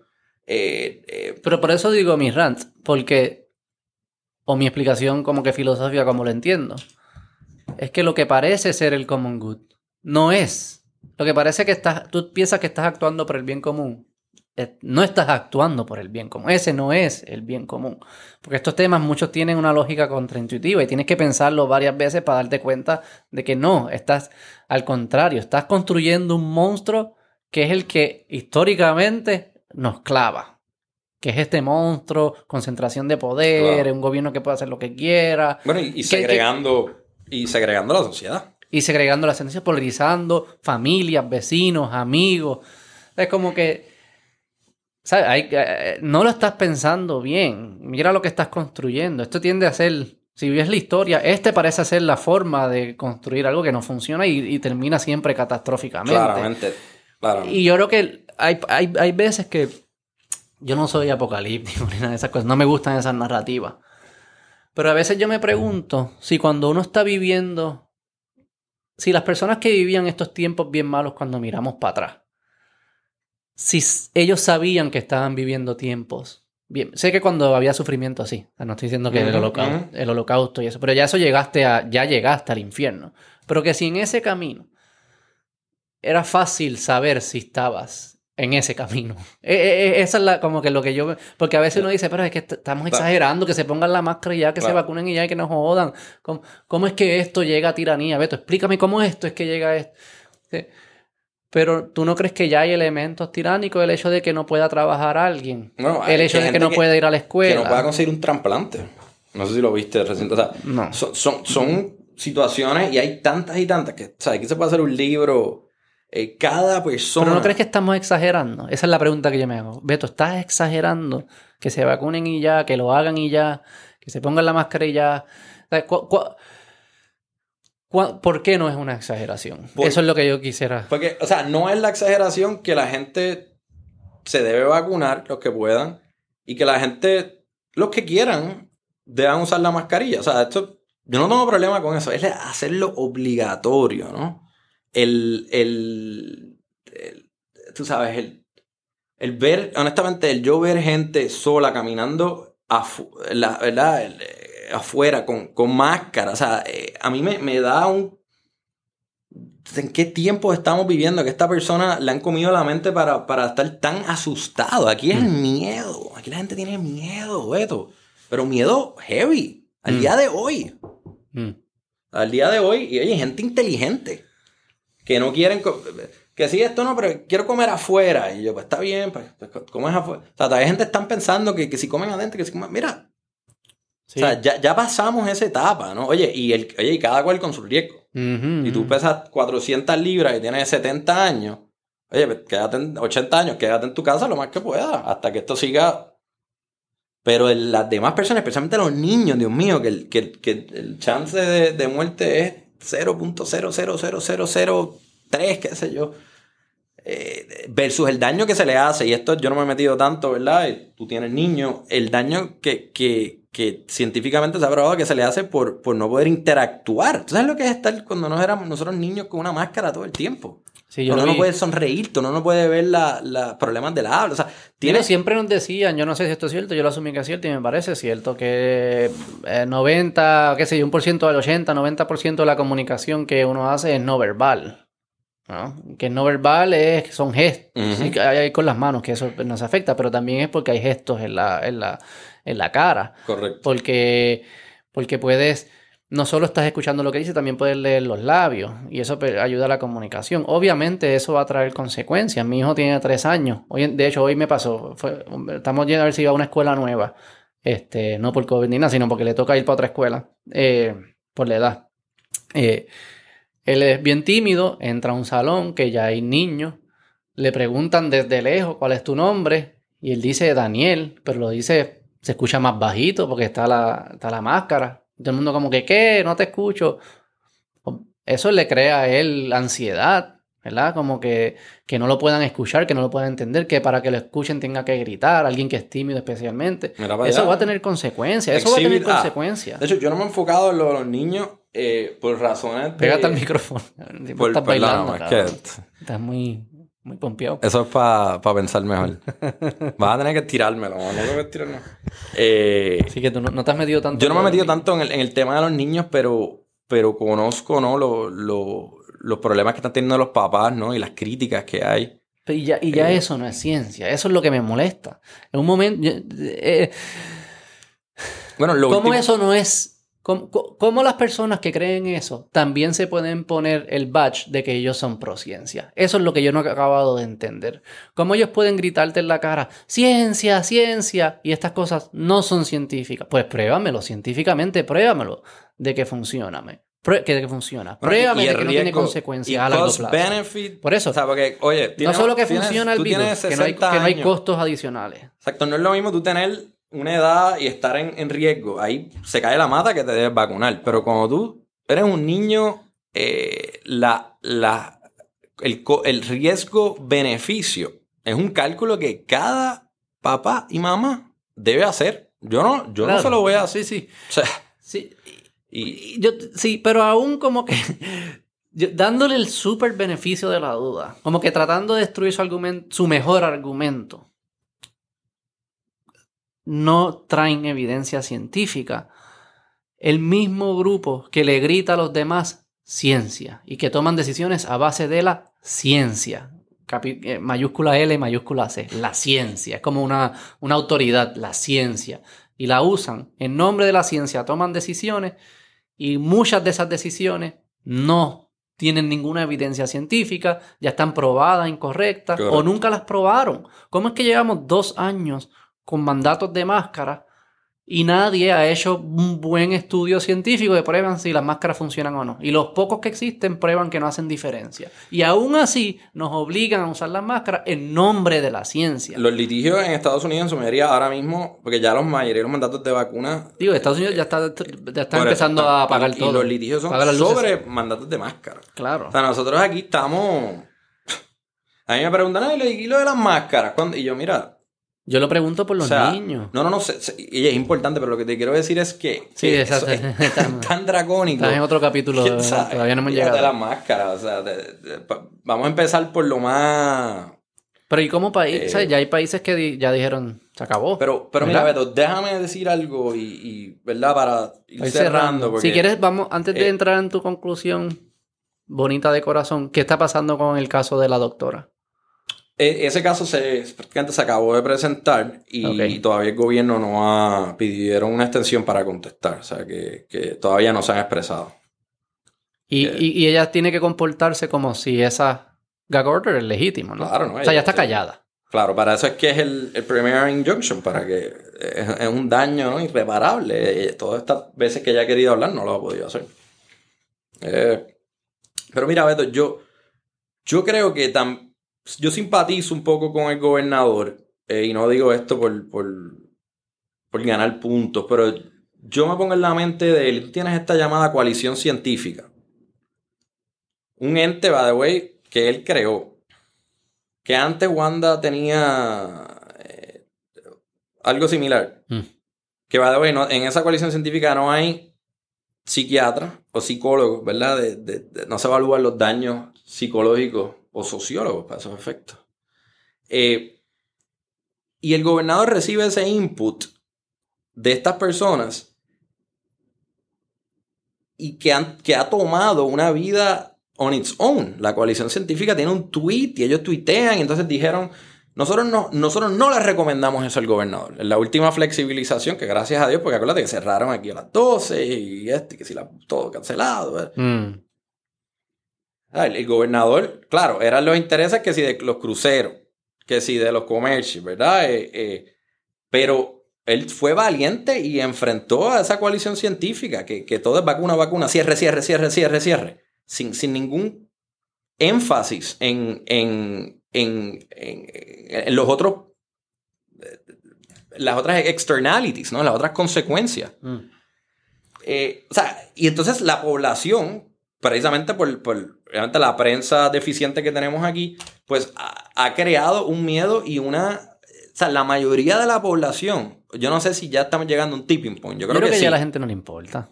Bueno, pero yo creo que tú ves las encuestas extraoficiales y de lo que he escuchado, encuestas internas que tiene el gobierno, que la mayoría de la gente quiere que el gobernador siga poniendo restricciones de todo tipo. Y claro, ahí va ¿Sí? al... Sí, sí. o sea, ¿Tú crees que el gobernador está haciendo... Digo, yo creo No, que ya... no, sí, sí, sí. Ya creo que ya le llegó el tipping point en que se le está virando la tortilla porque la gente... You can only be so dumb. tú, puedes, o sea, tú, vas a seguir, sí, lock me down, lock me, govern me harder. Hay un meme, govern me harder. ¿Verdad? De puertorriqueño, they like to be governed hard. Eso le gusta. Dime qué hacer, gobierno. Dime qué hacer. Ponme impuestos. Tú sabes, crea trabajo, da aumento. Tú sabes, todo lo que lo haga el gobierno. Y eso está tan embedded en, nuestro, en nuestra psiqui que, que mucha de la gente, eh, yo te diría, vamos, maybe más de un 50% están a favor de todos estos mandatos. O sea que... que Pero tú crees que es Digo, por, yo- tú crees que es por porque ya no pueden abandonar a su equipo. Como que ya, ya, ya estos se crearon equipos, que es la mierda de hacer, de hacer estas cosas, ¿verdad? Porque tú creas equipos, sin querer creas equipos. Cada vez que tú discriminas, creaste un equipo. O sea, yo, si yo empiezo a discriminar, yo digo, los Arturos, Bauerman, los no, no, son muy pocos. Los Arturos, o todos los nombres que empiezan con A, no pueden hacer esto. No pueden ir al restaurante los fines de semana. De repente, ya tú estás, tú te hiciste, tú eres pana de todos los que empiezan con A. Creaste un equipo artificial que antes no era un equipo. O sea, los no vacunados no eran un grupo. Estas personas Claro. ni se conocían. De repente creaste un Y equipo. viene de la derecha y de la izquierda. Y vienen de todos lados. Mira a JFK Jr., el hijo de, perdóname, Bobby, Sí. eh, de, de Bobby Kennedy. Sí, el que, que- RFK Jr., RFK es Jr. difícil de escuchar. Es un demócrata hardcore por Bernie Sanders, Green Deal y todas estas cosas. Y, y, y entonces has hecho una Unholy Alliance con, Por eso. con la derecha. Una cosa increíble. Pero la O cosa sea, que, by the way, que, viene de ambos cuando lados. tú empiezas a crear cosas así tan arbitrarias y hasta cierto punto discriminas, porque eso es lo que haces, los que tienen vacunas y los que no tienen vacunas, tú estás creando equipos que antes no existían. Creaste un equipo, ¿verdad? Ahora yo no le llamo equipo, yo le llamo fincas, segregaciones, ¿no? Sí, pero, pero- llama al equipo, eso es positivo, porque Sí. para mí es como negativo la connotación, ¿no? Los vacunados. De seguro hay piscolabia en las reuniones. Debe haber algún elemento social. Que Pero se- no. que se- hay amigos nuevos. Ok, anyways. El, el punto es que yo creo que la, la identidad de cada cual se, se- se ha asociado, en estos últimos dos años, se ha asociado tanto a la membresía de esos grupos, equipos, que abandonar el equipo ahora parece ser algo que uno no desea. Uno no quiere abandonar el equipo por más que ya se esté acabando. ¿eh? Ya, ya el equipo, no, no hace falta el equipo, porque ya esto se murió. O sea que yo creo que hay un elemento de que la gente está aguantando porque odian al otro. Los dos se odian. Esto es bien loco. Sí, porque- exacto, yo te hay- odio porque tú no te vacunas. Yo te Sí. odio porque tú te pones la máscara. O sea, hay- Y eso, hay- y eso que tú veas al tipo caminando por ahí, hay un elemento que tú dices como que te da pena esa persona que tiene miedo. Pero también me imagino que hay un elemento que dice ese cabrón del otro equipo es un morón. ¿Verdad que sí? ¿Verdad que pasa? Sé honesto. Beto Podcast más ridículo de- que nada, ¿verdad? ¿Ves? Pero, pero Pero hay definitivamente. un elemento de que eres del otro. Él es, él es del otro Y, más así, yo estoy self-conscious a veces que me, me- me- tengo la dichosa máscara y me la quito con fuerza y con, con, con, con disgusto. Es como que, ¿por qué tengo la máscara puesta? Dios mío, estoy afuera. Soy como ellos. Soy como Se ellos. me está pegando el verdadero virus. sabes, es- es- Eh, que, pero yo creo que esos elementos, que además de que nos hacen daño como sociedad, porque estamos hablando de nuestros vecinos, muchas veces de nuestros hermanos, nuestros tíos. ¿cuántas familias tienen que haber Sí. pasado unas navidades horribles solo por esta mierda? No, por, no porque no porque no se llevan, no pueden hablar, porque parece ser que esto no se paró. Hay, hay, hay un argumento, claro, de que hay, que hay que hacer paz con esto y decir, se acabó. Y yo creo que esas, hay, resistencia a abandonar esto que nos dio identidad por dos años sin que venga algo nuevo a que nos dé identidad.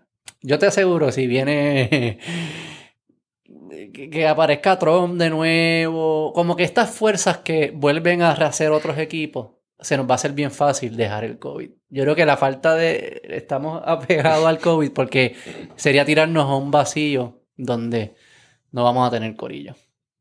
Yo creo que hay algo, hay algo psicológico que pasa eso. Porque no puede ser que personas inteligentes, porque sospecho que hablas con muchas personas inteligentes, que con información nueva, como quiera, ellos aceptan toda la información que tú le das. Dicen, te entiendo, tiene sentido, tienes evidencia, probablemente estás en lo correcto, pero cágate en tu madre. Exacto. Y, y, y es psicológico porque a mí a nadie le gusta perder y estar mal, pero da la casualidad que, que nosotros tuvimos la razón en esto, o sea, objetivamente, científicamente hablando, y la gente se quedó como el amigo profesor mío eh, del derecho a, a- a no contagiar.